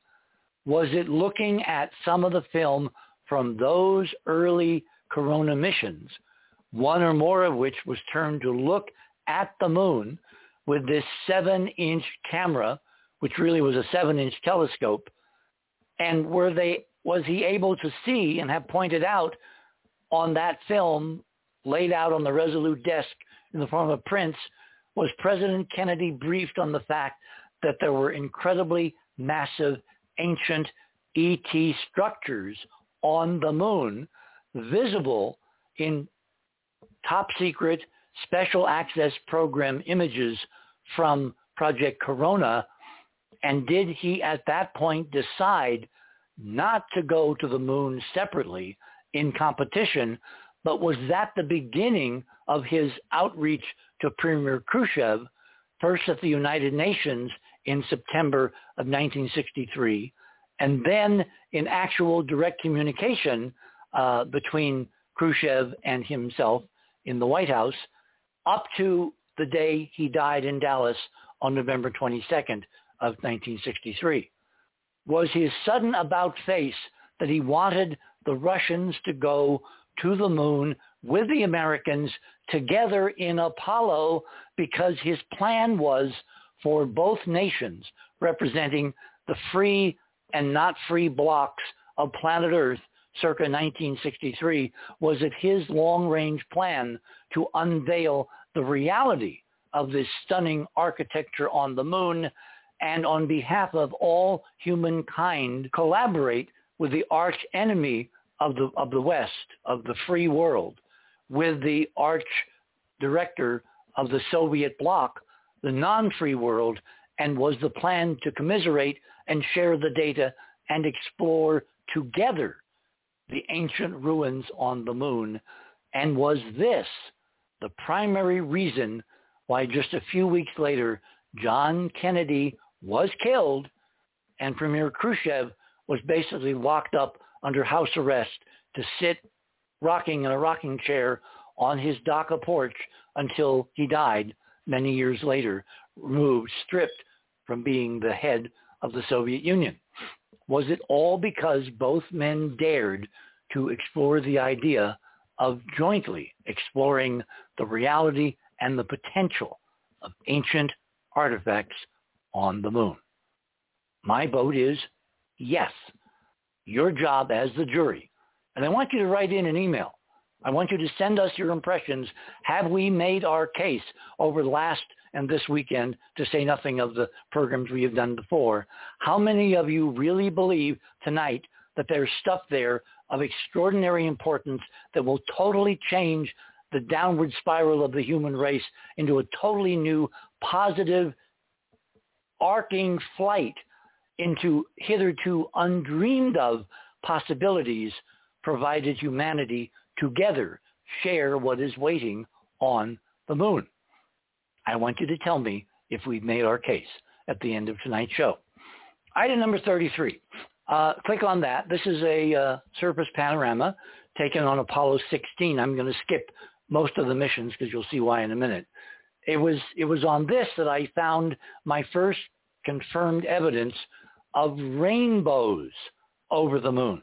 The chunks of glass, much bigger than the cigarette smoke size normal particles, have been photographed and you can see two of them creating slanted, geometrically precise rainbows exactly opposite the sun. The sun is behind the astronaut taking this panorama and you see these slanted prisms caused by geometric refractions of the uh, large fragments of glass still in the dome, some distance above the horizon. And all that incredibly reddish looking crud, that's the sunrise projection on the dome of sunrise behind the astronaut at about 10 degrees above the horizon. Number 34 is a close-up of this prism, uh, prism number two, the one on the right. And again, if there is nothing but vacuum above the moon, if there's no clouds, no glass dome, no anything, and if I'm totally bonkers and nuts, how do you have a slanted geometric prism with a top and a bottom exactly 180 degrees, tilted at exactly the same angle as the example on the left, hanging above the lunar surface on an official NASA photograph archived in liquid nitrogen in Houston. Now, item number 35 we fast forward the film, pun intended, by about 40 years. And the Chinese send an unmanned robot, a little robot called Yutu, which means jade rabbit, and a lander to the moon to, to crawl gently across the darkened surface of Mare Imbrium, which is a feature on the upper left-hand front side of the moon. And they land provocatively at 44 degrees north and 19.5 degrees west. Gosh, 19.5 degrees. I've talked about this before, so we will not belabor why they did it. The images on the right, and if you click on this, it, it goes full screen, are compilations of individual surface Hasselblad color photography on film from Apollos 14, uh, 15, uh, 16, and 17. All of them overwhelmingly, redundantly, again and again on unsanitized versions of the Apollo surface imagery taken on the Hasselblad film and with the Hasselblad camera by the astronauts. Each one of these missions photographed the dome and the details from the inside, and NASA has been quietly replacing crappy copies of these films from decades ago with actual brand new, precisely exposed imagery, obviously getting ready for when the world and the press and the networks and the constituents and the American taxpayers look in these files for the first time in over half a century and go, oh my God, these are all in the ar- archive. Why didn't we see them before? And NASA will simply say, you didn't look. Which brings me to the crucial reason for tonight's part two of uh, what I did last weekend or part one of what we're going to do tomorrow night. Because the, the key to figuring out as citizens of the United States, citizens of the world, by our own hands, by our own ingenuity, creativity, and engineering, as citizen scientists the globe over, we are not dependent on whether NASA or ESA or the Russians or anybody else, the Chinese, ever deign to tell us the truth about any of this stuff until the cows come home. Why? Because we have the ability as individual amateur astronomers to verify everything I've said for the past two nights by ourselves from the Earth, and we don't need private spacecraft missions. All we need is a right-sized telescope, appropriate electronic camera, and a total solar eclipse. And thereby hangs an incredible tale of liberation, how we can take back control ourselves and simply blow the doors off of the cover-up, which has been in operation for not just the last 50 years, but for thousands of years before. Somebody, I believe, out there has not wanted us to know our real condition, our real heritage, and our real potential. So let's start with item number 36. This is a photo I used last weekend. It's the first seven telescope multiple glass plate image taken by the Smithsonian Astrophysical Observatory, an astronomer named Thomas Smiley on May 28th of 1900 of a total solar eclipse. And he used seven telescopes with seven different cameras. He took seven different pictures and then in the darkroom, he smushed them, layered them all together to create this first glass plate real photograph of a total solar eclipse. And on it, you can see the beginnings of the hint of structure that you see in the solar corona, which is neatly and coincidentally blocked by the moon during a total eclipse, unlike any other planet or satellite combination anywhere else in the solar system. Nowhere else but on Earth can you see a moon of a planet neatly just cover the sun from that distance. Only on Earth. And everybody for decades and decades and decades, hundreds of years, has been marveling at this extraordinary, incredible coincidence. Okay, guys, I got news. It ain't a coincidence. It's part of the Krell reassemblage and creation of the solar system in which we lived. We have total solar eclipses because someone a long time ago wanted us to have total solar eclipses because of what they can teach us about who we really are. Item number 37. Technology in the last many hundreds of years has developed to where you can now see something during a total solar eclipse that I guess I was one of the only people that kind of wondered about when I was working for CBS News many decades ago. Because what you can do um, is you with an instant, instant, with a digital, essentially it's instant, um, incredibly broad um, uh, range camera, you can take a simultaneous picture not only of the stunning details, the feathery streamers and, and helmet prominences and all the other details of the lower and mid-range corona, what the human eye sees and can never be photographed with film because film has to be exposed for a period of time during which the atmosphere blurs the detail. That's what causes stars to twinkle and heat waves to shimmer over a hard parking lot, et cetera, et cetera.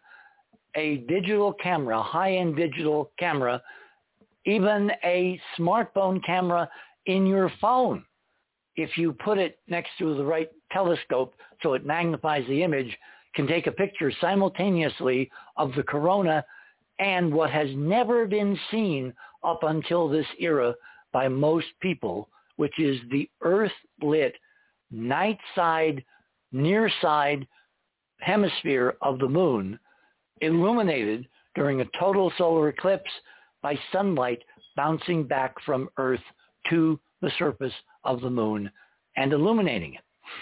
Uh, full Earth light on the moon is about 80 times brighter than full moonlight on the Earth.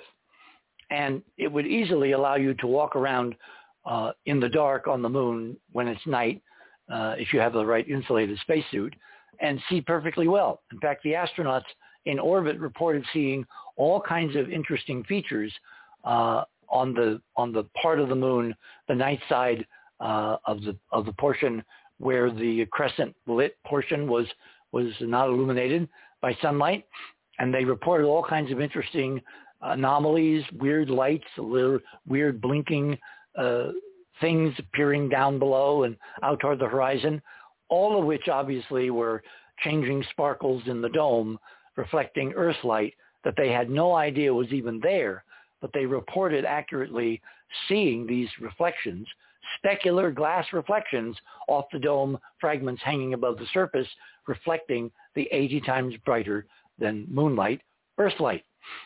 So that brings us to item number 38. When I was uh, at CBS and I had a whole network at my disposal, um, in 1970, a few months before, I realized that a total solar eclipse was going to go from Mexico all the way up the east coast of North America, of the United States, and off into the Atlantic Ocean off Halifax, Nova Scotia. The eclipse, by the way, that caused uh, uh, Carly Simon to write that very, very, very famous song, um, which I will not play or, or try to hum, but you can go and find it.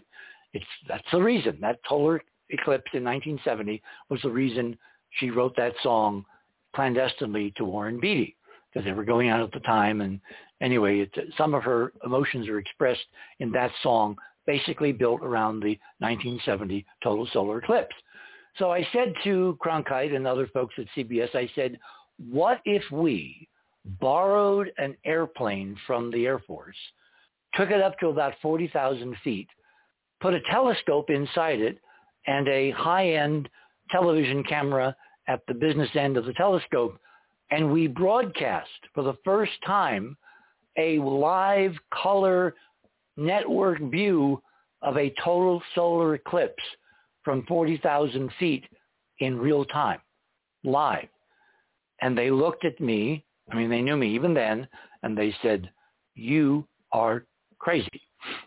So I went to the head of the CBS labs in Stamford, and we got together, and he did the numbers, and he went back to management and the people, you know, Wussler, executive producer of CBS Special Events, and he said, you know, Hoagland's actually got a pretty good idea here. So we wound up doing the first live televised uh, color coverage of a of a total eclipse of the sun by anybody ever in the modern history of Earth. And we did it not just from the ground, we did it from 40,000 feet over Savannah, Georgia in a borrowed KC-135. And you can see number 39, that's my credits at the end of the uh, uh, special, which actually I should have actually had a link because you can see the whole show on uh, on YouTube, and I forgot to include the link. So we'll do that uh, when we prepare it for the archive. I see now that we're at the bottom of the hour, so we're going to take a short break. You're on the other side of midnight. I'm about to get into the good stuff, which is how, because of the unique geometry of total solar eclipses, ordinary people, are there any such?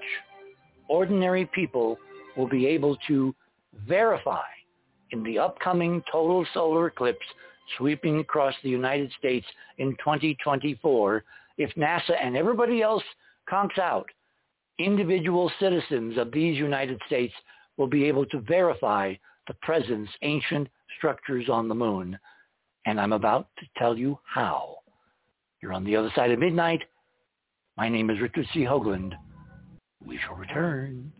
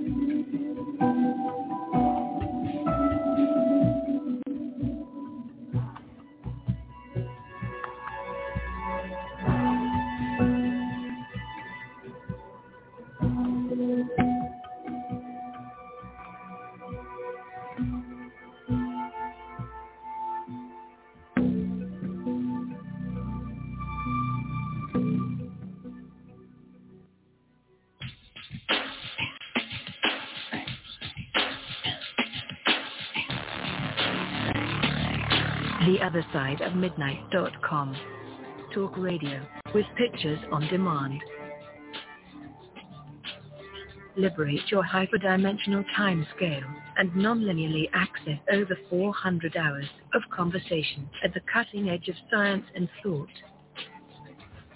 Join Club 19.5 to get access to exclusive content that fits your interests and time schedule. Filter episodes by guest or subject. Membership costs $9.95 a month, 33 cents a day. Talk radio with pictures on demand. The other side of midnight.com.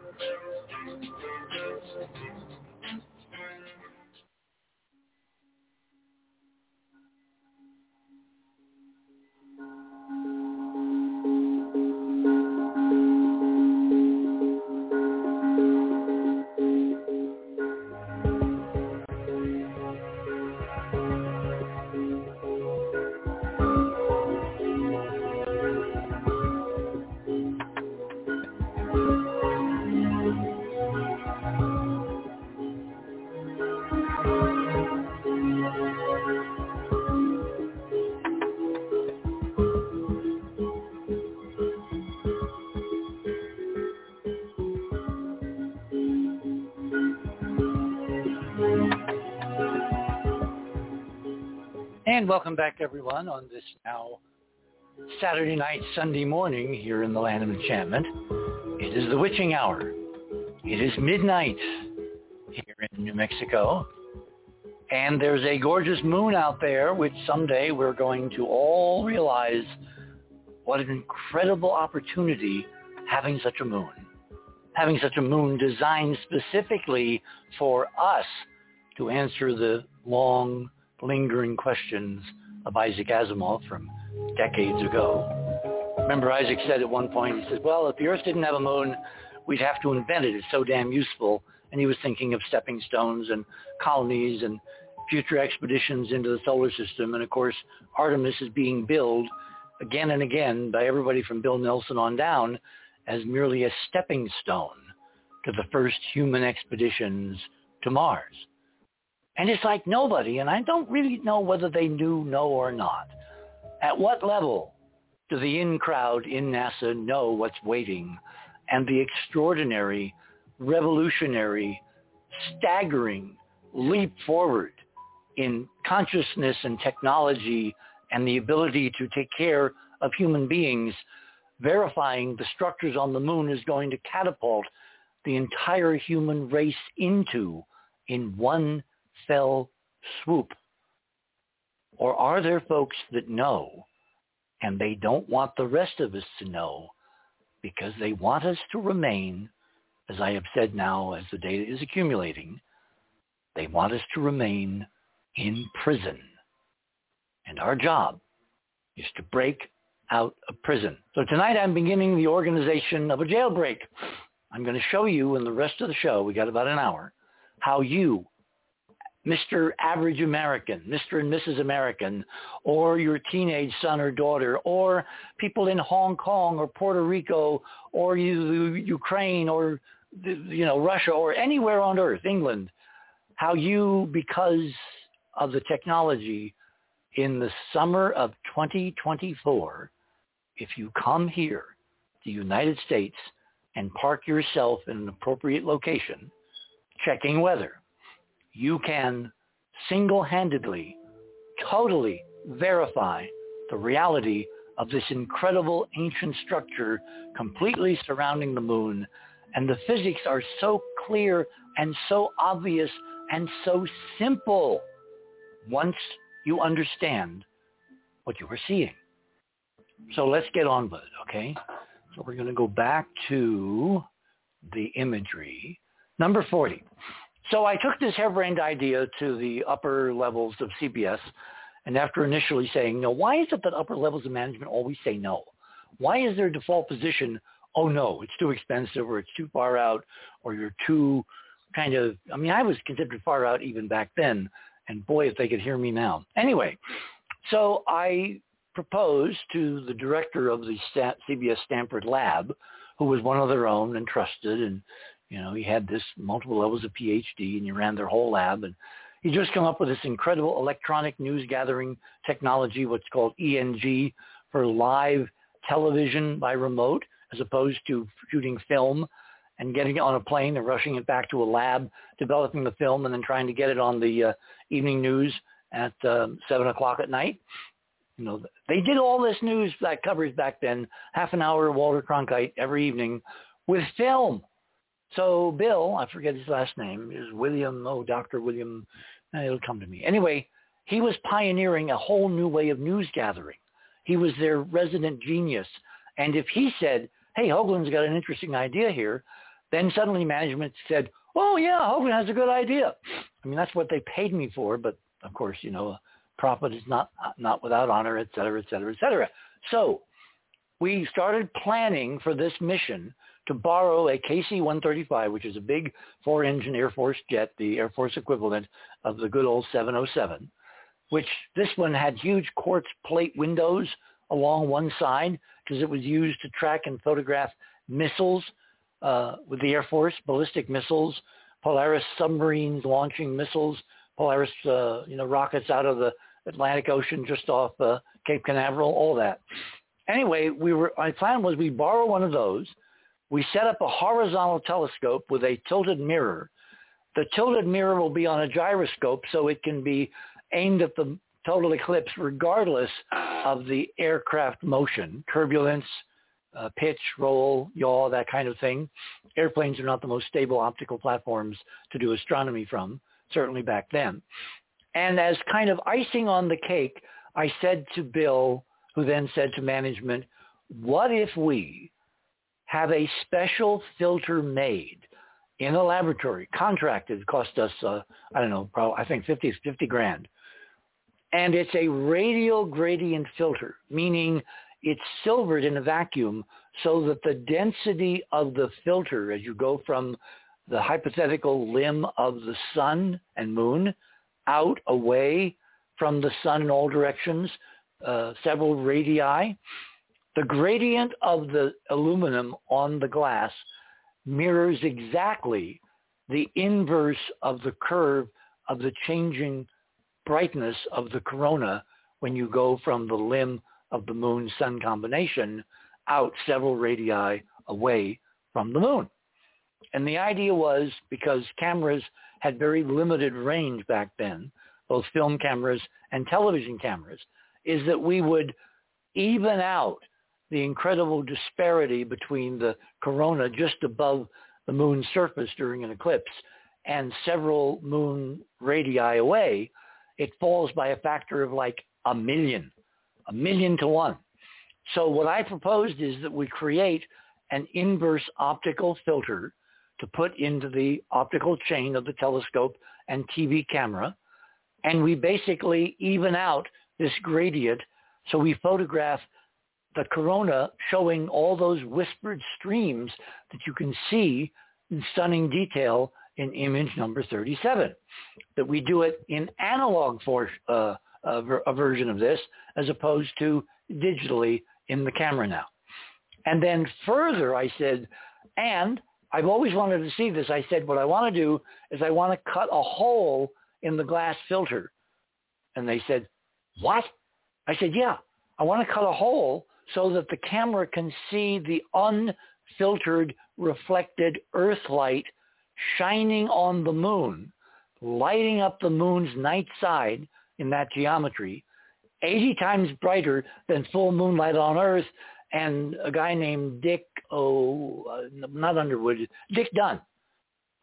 He was the electronics genius in the electronics shop at CBS, and he calculated that with the best state-of-the-art low light level color television camera he could get, if we put a hole in the filter, we could just barely see the reflected sunlight from the Earth off the night side of the moon which is that dark circle during a total eclipse that no one ever sees. In other words, the moon doesn't go away. The features are there like a full moon, except they're too dim to normally be seen And I was proposing that for the first time in history, we create an optical system to record this on television. Remember Gene, decades later, if it's real, it'll be where? On television. And we broadcast it to the entire CBS network audience all over the world. And that's what you see in image number 40. This is a frame showing the corona around the moon, the hole cut into the filter, that's the moon part in the center, off to one side. And the banded lines are the thing we didn't count on. They are electronic interference from, of all things, the damn radar, the Air Force radar operating in the uh, uh, KC-135 that we had never imagined that would interfere with our electronics. And so if we'd had more time to prepare, we only had a few months because they dithered and dithered and dithered. And then I got my friend Charlie Wyckoff, remember my optical genius at EG&G who developed this super, super film that the astronauts wound up secretly taking to the moon. Well, Charlie Wyckoff helped design the entire optical system, and even he didn't catch the idea. He's the guy, by the way, that um, had photographed the AEC nuclear tests for the Atomic Energy Commission. So most of those incredible videos that you see online now of nuclear blasts blowing up all over the South Pacific, those were engineered by Charlie Wyckoff. So I assembled, you know, the creme de la creme de la creme, and we were defeated by something we hadn't thought about. You always are, which is radar interference. But even so, I've done a little playing now digitally with the moon in the center of the cutout, which is the dark circle. And in fact, you can see in very low resolution the Earth illuminated nighttime features on the moon. What I hadn't counted on is that bright ring around the right side of the image. That turns out to be, and God knows I wish I'd been smarter earlier then than I was then, and am I think now, that turns out to be the evened out gradient of the portion of the lunar dome backlit by the sun during this total solar eclipse at certain times in the eclipse captured on our state-of-the-art high sensitivity color television camera, the most sensitive camera that Dick Dunn could find anywhere on Earth. And now, if you look at 41, it's trivial. You point and shoot with an electronic smartphone camera, and bingo, there is the Earth-lit portion of the uh, night side of the moon, which I've companioned with a normal daytime photograph of the full moon. And you can look carefully at the details one to the other, and then you'll notice something very, very strange. The features do not match. Some of them do, but some of them don't. And I've spent like a year or two figuring out why if you photograph the Earth-lit nighttime hemisphere of the moon during a total solar eclipse, are some portions of the surface weirdly obscured by some kind of haze. And then it hit me. It's all because of the optical geometry and the backlighting at the very narrow angle of the earth in the sky and the return reflection of light coming directly back to the eye of the witnesses of a total solar eclipse in the 100 mile or less diameter tiny spot on the Earth's surface where you can see during an eclipse actual totality. So it's again all about the geometry. Okay, number 42. If you look in detail at this comparison, below is a normal visible light image of the full moon. Above is the one of the uh, 2008 uh, uh, digital images taken by a team, I think, in Czechoslovakia of the same uh, eclipse that I showed a moment ago. And you can see that that bright dark area at about the 11 o'clock position in this orientation of the moon is supposed to be Mare Crisium. Look in the same position on the uh, digital image of the Earth-lit moon and the back corona behind it above. it's, it's missing. Why is it missing? Because of the dome. The tight beam geometry of backscatter, which again is telling us about the optical properties and the size of the surviving glass particles, they create an almost laser-like narrow beam backscatter to where during an eclipse of the sun, if you've got the right telescopic equipment and the right digital camera and you're in the right position in totality, you will see without the need of UV filters or the elaborate expense that the CIA Project Corona went to, you can see surviving fragments of the glass obscuring detail on the surface with ordinary commercial astronomical equipment and thousands of witnesses to the 2017 eclipse, which crossed the entire United States. And that was the last expedition to the top of the Sandia Mountain that Robin and I were able to enjoy while she was here. That eclipse has online, if you just look, thousands of people publishing thousands of stunning images of the lunar dome by ordinary equipment in their backyards, in star parties, at observatories, and there's literally tens of thousands of records of the dome around the moon photographed by very competent Americans, amateur astronomers from west coast to east coast, from sea to shining sea during that 2017 eclipse. So what's going to happen in 2024? Well, things get very interesting because look at an enhanced version of item number 42, uh, the top of 42, in 43. Look what happens when you enhance, meaning you increase the brightness, and you saturate, meaning you just turn up the color. Look at that stunning red, incredibly geometric complex layering above the surface of the moon with the Earth-lit moon in bluish tones beneath it and the brilliant geometric streamers of the corona 93 million miles away above and in between is this extraordinary, absolutely parallel, double layered representation of the dome above the moon in all its geometric surviving layers and there are a lot of them with, with vertical detail. Those are the supports, and they were seen at a unique geometry during the eclipse of the sun seen in 2008. And anybody will be able to do exactly what you're seeing here during the eclipse of 2024 because it turns out, and I'll explain what I mean in detail in a minute, uh, but it turns out that the geometry, the optical geometry that allowed these Czechoslovakian astronomers to photograph this stunning backlit portion of the lunar dome uniquely in 2008, those optical conditions, that optical geometry will repeat precisely for the eclipse going from Mexico to the east coast of the United States in the summer of 2024, which means thousands, tens of thousands of Americans, if they know what to look for and they get the right equipment, they can produce 10,000 versions of this stunningly backlit illumination of the surviving ancient Krell-like lunar dome.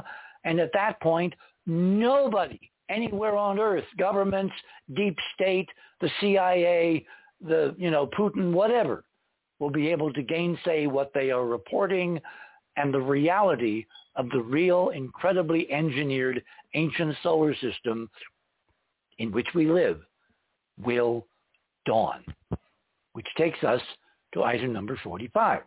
Now, this is an actual scale version of the total solar eclipse geometry that obtains at all times. The sun and the earth and the moon and the earth are all not at the same difference, distance from each other every day of the week. The Earth's orbit is not a circle. We're slightly closer to the sun by about a million miles in January than we are in July or June. And the moon's orbit is not a circle. It varies quite radically, and it's also tilted to the orbit of the Earth around the sun. So if you can see annotated in number 45, the result is what you see in item number 46. The, the sun diameter during the year optically changes in the sky. The moon diameter, depending upon the month, also changes in the sky because of the changing distance of Earth to moon, and the sun changes optical diameter because of the changing distance of Earth to sun. You put all those variables together, you wind up with a very interesting, unique circumstance once about every eight years, which is surrounding the brilliant white yellow photosphere of the sun, the optical surface, there's an upper layer of the atmosphere about 10,000 miles thick above the solar surface called the chromosphere, which because it shines in, in um, uh, resonance illumination, emitted light of the reddish light of hydrogen, among other optical spectral lines, it looks to the eye at the telescope during eclipses as bright red. You can see the effect as the moon's distance changes from the Earth and the Earth's distance from the sun also changes and those cycles all intermix. There will be times when just like moving a lens back and forth in front of your eye to get something in focus, the lens, the ring of dome around the moon, acting like a lens, refracts the sunlight from the sun 93 million miles beyond. And depending upon where those variables all hit during an eclipse, the distance of the Earth from the sun, the distance of the moon from the Earth, you will get a timing where the chromosphere is almost totally above the lunar horizon and other times when it is neatly below the lunar horizon during an eclipse by a finite measured amount. And if all the conditions are just right, what winds up happening is what you see in item number 49, which is, of course, um, the, the, the lens-like effect of the lunar dome acting like an annular lens, a giant ring of refractive glass refracting an image of the chromosphere, just that outer 10,000 mile thick layer, brilliant red glowing hydrogen. Today seems to be hydrogen's day to take the center stage. That glowing chromospheric layer is neatly geometrically refracted once every eight years, given the eclipses that occur in that period. And there are like a couple of solar eclipses per year normally.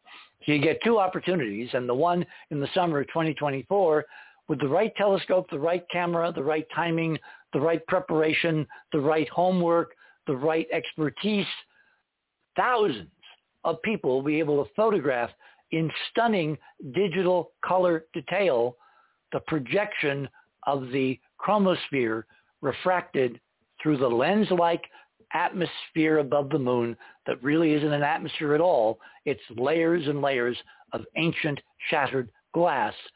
And they will be able to photograph them with digital technology anywhere in the total eclipse path from Mexico to Nova Scotia in 2024.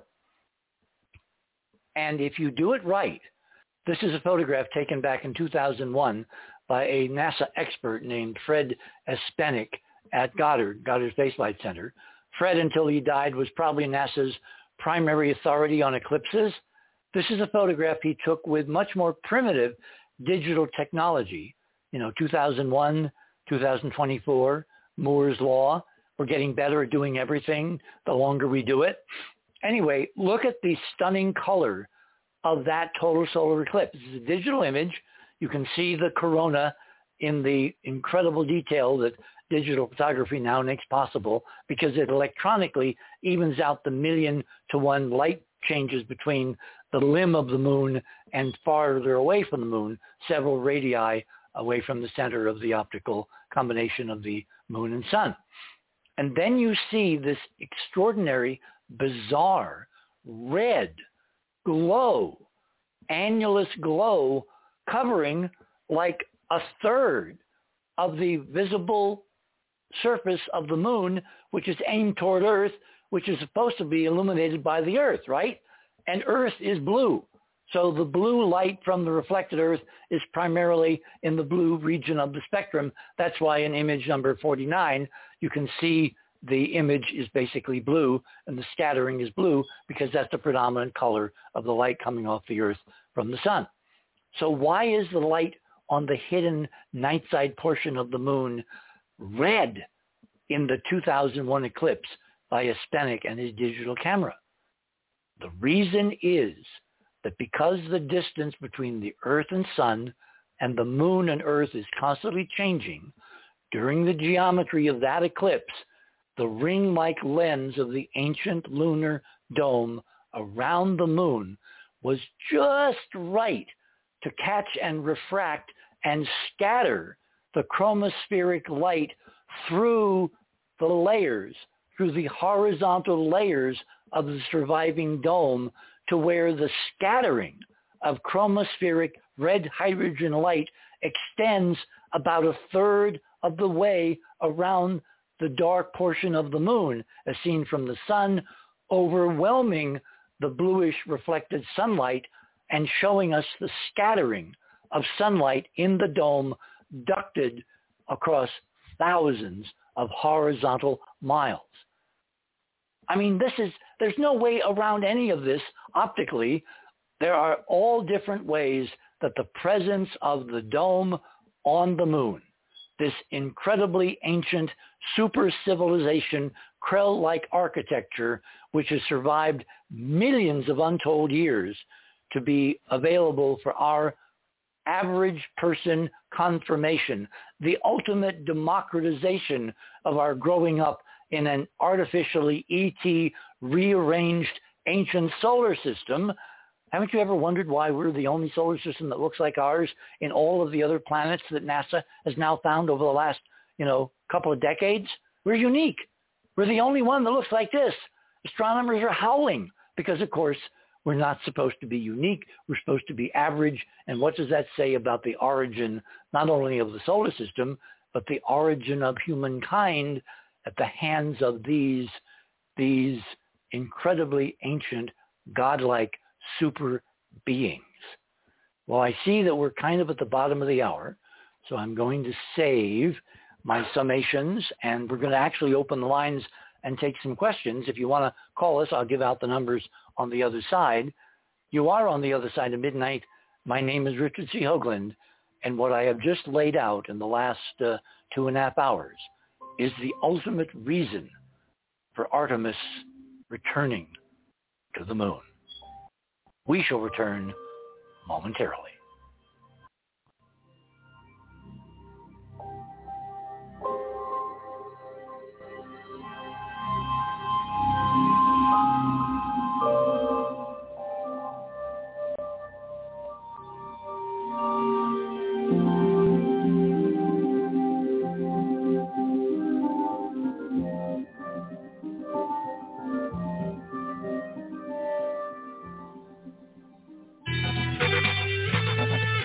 midnight.com. Tune in to listen to Richard C. Hoagland and his fascinating guests. Join Club 19.5 to get access to exclusive member benefits. Listen to past episodes anytime on any device. Search the archives of over 180 episodes. Membership costs $9.95 a month, 33 cents a day. Support the broadcaster to provide you with the most interesting conversation available. Talk radio at the cutting edge of science and thought. The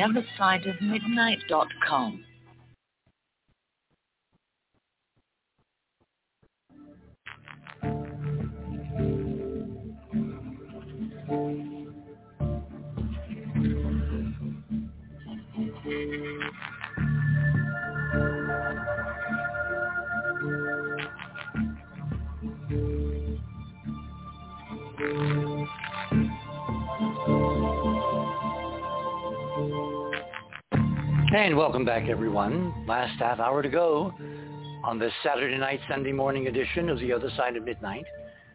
At the beginning, and I firmly believe this, in 2022, in the next month, or month and a week, or month and two weeks, or by the end of the year, uh, sometime after December 17th, maybe by Christmas, the human race will know with absolute certainty, A, that it's not alone, that it's never been alone, that it's had extraordinary progenitors, an extraordinary history who've left the most extraordinary monument that one can imagine in the entire solar system, an entire satellite bound in glass, wrapped like a Christmas present, waiting for humanity to reconnect with its ancient origins, which included an entirely inhabited solar system,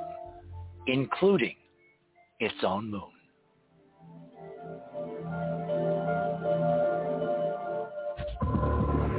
So if you want to join the conversation, we got about a half an hour. Uh, I'm sure you have questions. I have questions, and I've been at this for a very long time. I know how to get some of the answers. We're going to kind of brainstorm uh, and maybe get some additional answers together. Tomorrow night, uh, members of the Enterprise Mission Imaging Team will be joining me for another three hours. We're going to lay out additional evidence that they have individually been pursuing. But tonight, we can kind of do an open lines, open hailing frequencies. The number is 917-889-8802. And even if you're a member of the Enterprise team and you want to jump the gun and kind of, you know, join the conversation tonight and you got something to point out or something that wasn't clear, or you want me to go back and maybe recapitulate something that went by a little too fast, by all means, feel free. 917-889-8802. 917-889-8802. And while we're getting our ducks in a row, or smartphones uh, off the charger. I want to reiterate a couple of things. Let me let me go back to uh, um, one of the last items. Let me get back to the page. If you look at 51, that's the geometry uh, of the eclipse track of 2024 across the United States uh, compared to 2017. And if you're in, I think it's Tennessee, or maybe it's Missouri, where the two eclipse paths cross, if you're lucky enough to be there and you look up, you would have seen the 2017 eclipse and then just a few years later in 2024, without leaving your porch or your parking lot, you can look up and you can see a second one, you know, just a few years later. Now the average time between eclipses on the earth in terms of any one location between seeing an eclipse and then seeing it again, uh, we are told is about 350 years. So for folks that are living in that little rectangle, they're in the center of the heartland of America. You guys are the most fortunate of all because without even leaving home, you had the opportunity, and you will have in 2024, to have seen within a few short years two eclipses. And if you weren't ready for the one in 2017, if you didn't even have an inkling that maybe you could take a picture or take some photographs or whatever, you've got plenty of warning now. You've got 2022, half of it. You've got all of 2023 and half of 2024. So you got about two years to get ready for the opportunity of a lifetime.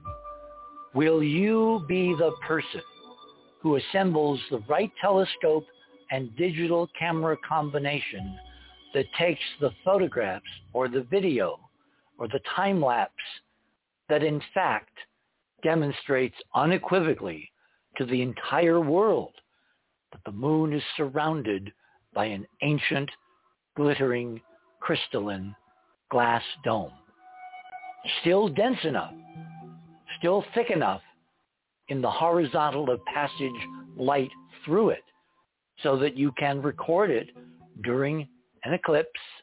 You can actually photograph it if you do it correctly during lunar eclipses when the sun is in the reverse geometry and you're looking at backscattered sunlight. Because remember, we know from total solar eclipses and the obvious illumination during those earlier uh, Earth light experiments to photograph the Earth-lit moon simultaneous with the corona during totality, that that geometry, that narrow beam retroreflection geometry allows the dome to really stand out even on the near side where the density is lowest. Why? Because that was the side of the moon facing front when the planet 66 million years ago that used to orbit where Mars now orbits, so-called Planet 5, was blown to kingdom come. My uh, uh, Van Flandern exploded planet hypothesis model, which of course is real. The solar system, after it was rearranged and carefully put together for God knows what ultimate hyperdimensional reasons, there was a war. There was an incredible interplanetary war, and a planet was blown up, and the shrapnel, the trillions and trillions of particles of shrapnel spread out across the solar system, smashing into everything, and really shattered and eroded and abraded almost into non-existence the portion of the lunar dome that was facing orbital front as the moon orbited the Earth. And then, because one of those fragments from this exploded planet was obviously deliberately directed to impact the moon at 19.5 south, forming this huge basin called Mare Orientale. The entire moon slowly rotated around to where the front of the moon in the pre-impact era was now facing the Earth itself, becoming forevermore in this tidal lock the Earth side, the near side of the moon, the side with all the dark Maria, which are nothing more or less than geometric foundations of the ancient cities on the moon which in this absolutely incomprehensible planet engulfing cataclysm, this interplanetary war where whole bodies, planetary bodies were destroyed, what's left is the surviving fragments of this ancient super solar system wide civilization that reshaped this solar system way back then leading ultimately to the emergence of us. And how many on earth tonight know even a glimmer of this extraordinary, shattering prehistory of our last 6,000 years? So when I hear people kind of wondering, was there ever any high-tech civilizations on Earth before? There's an actual mainstream astronomical hypothesis called the Silurian hypothesis, where mainstream astronomers and archaeologists and geologists have kind of gotten together, and I may actually find the paper and I'll put it up for tomorrow night, where they're looking seriously for those signatures in the geologic record that would indicate the past presence on Earth of some incredible pre-current technological civilization.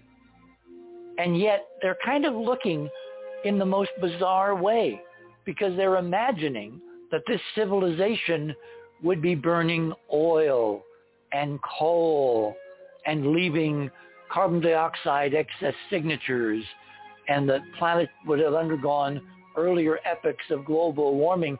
Talk about a failure of imagination because they're projecting our incredibly primitive surviving down through the millennia and millions of years post, post real civilization epic for what we can project looking back at the dim prehistory of humankind on planet Earth a long, long time ago.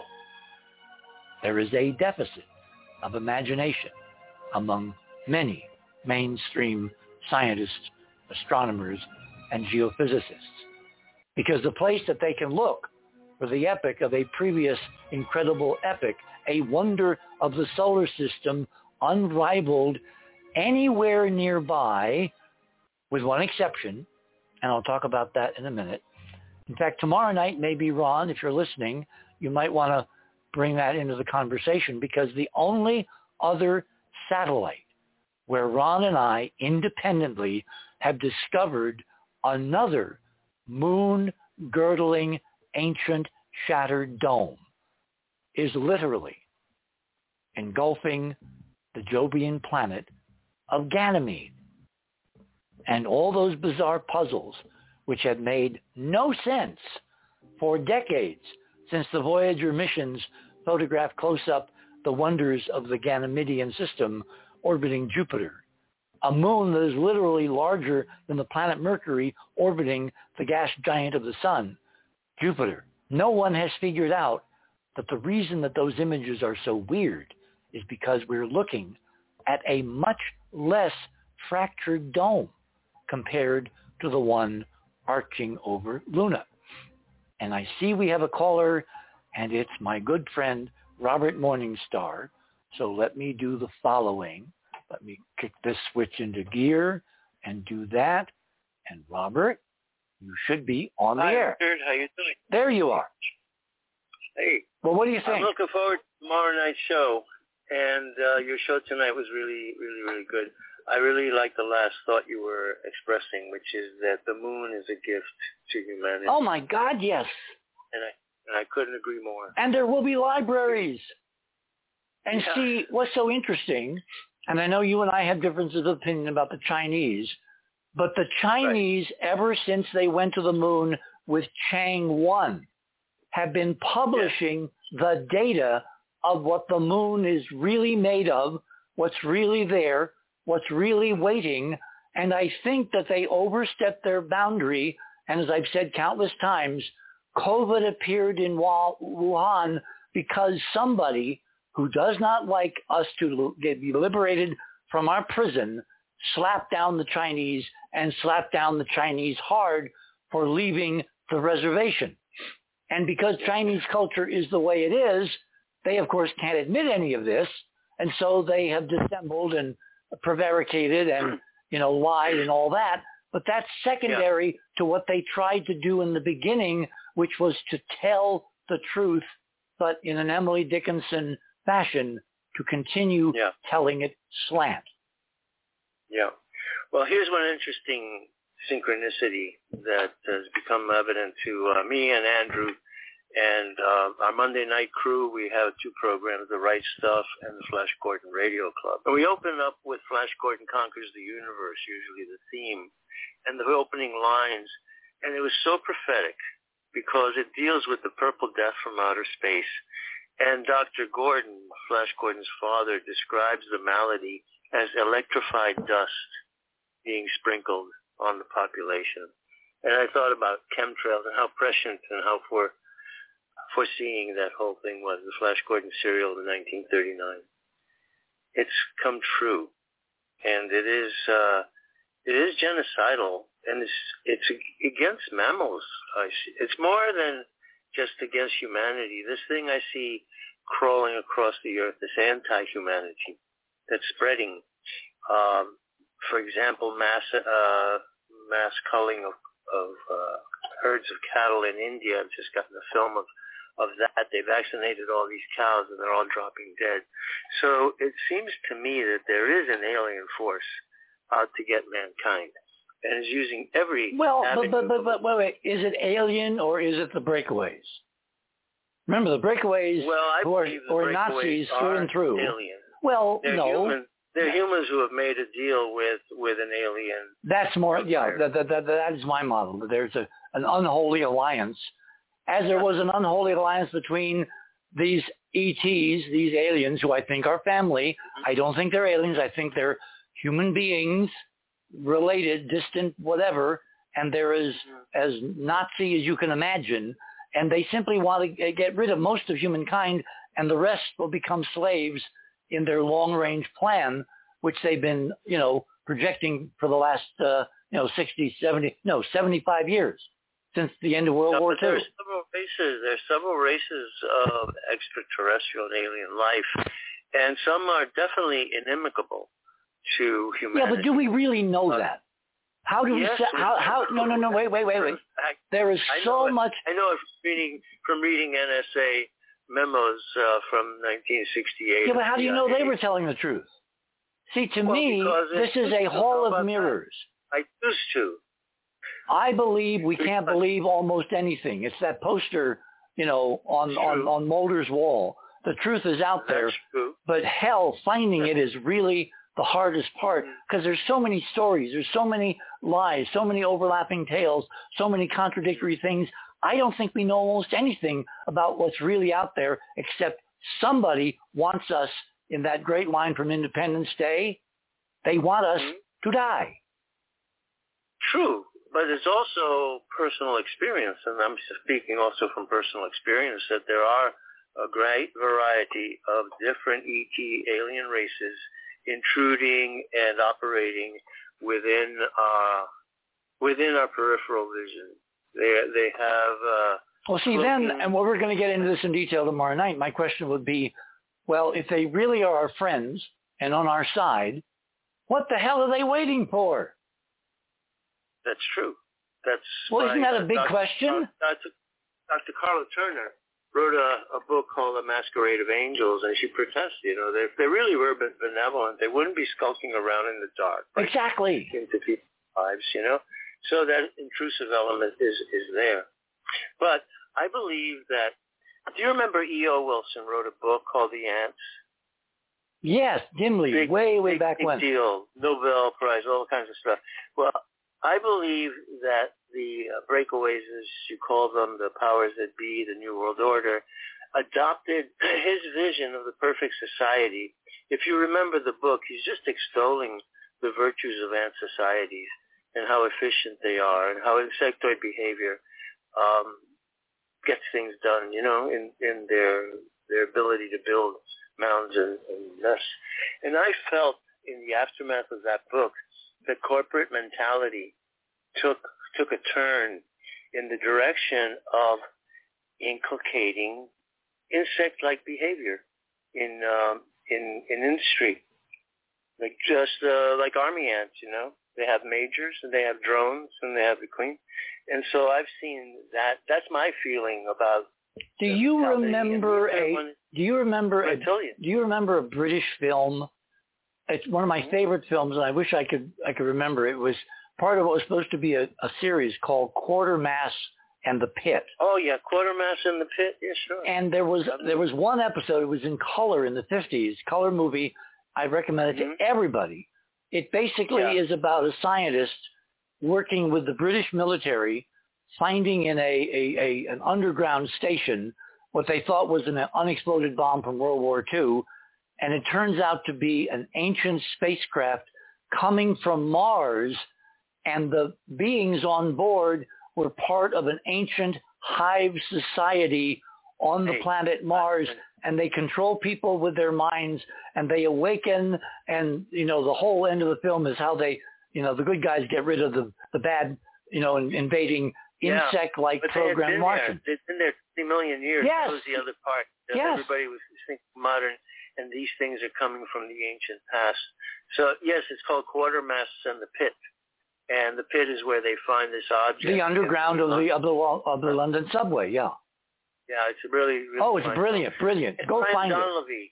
Uh, an American actor. Yep. He did he did well in England after. Hey, we've got another call, and I'd like to bring them on. Okay. You you, I'll you stay, stay where. Tomorrow and I'll show you No, no, I s- don't want to go to the South Pole of the Moon. Stay where you are. Stay Okay. where you are. Okay, don't go away. All right. Let me bring on area seven two seven. You're on the air.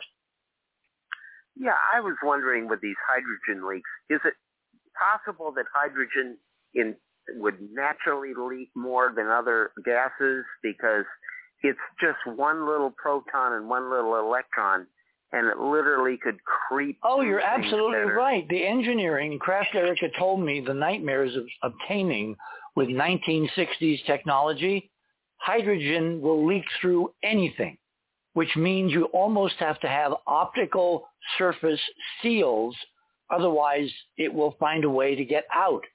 And so the fact that they made this look routine during the shuttle years, and they're having a bit of a problem now, you know, adapting to, to engineering refinements and cha- inevitable changes, it's all part of the logical design sequence.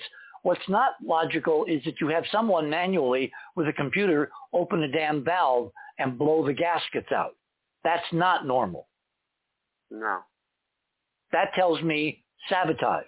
And that opens the question, is it sabotage for bad reasons or because it's all about the timing and Artemis has to be there when Capstone is orbiting as well? That's very interesting. So what do you think I, of the rest I, of our data? I, I think it's, it's very fascinating. It's getting more and more, more and more beautiful to just listen to your presentations and see see what we're learning. And I just, I'm just so happy about all this. And I do think we're getting really close to this. We're, we're there's no way we're going to be able to hide it much longer. No way. Well, when you There's say we, no we're not the ones hiding it. They are. And as I Right, said, in 2024, we have a stunning citizen science opportunity. Robert, you're going to have to get your telescope ready and your cameras because average people, there are no such things, but ordinary mainstream people can blow the doors off this with just a little bit of foreknowledge and how to do it. That eclipse is an opportunity of a lifetime. Well, the last eclipse was an opportunity of a lifetime for me in New York, and I went out. I took film. I took uh, uh, still shots. And the most remarkable thing was that when the eclipse was happening, the camera caught something that the human eye could. No, wait, you were not on the path of totality. You were north. Not totality, but Yeah, see, you've got to be in totality. If you're if you're in a partial Yeah, eclipse, but in, despite it, I was able to capture on video the shadow oh, the shadow bands. by the, These have been a mystery. shadow through the atmosphere. The shadow bands are the refraction by the lens of the dome around the moon. And I put up a video last week, and I'll put it up for tomorrow night again. Some enterprising amateur astronomer took digital video of the shadow bands, and we're typically told they only last a few seconds, just before or after mm-hmm. totality.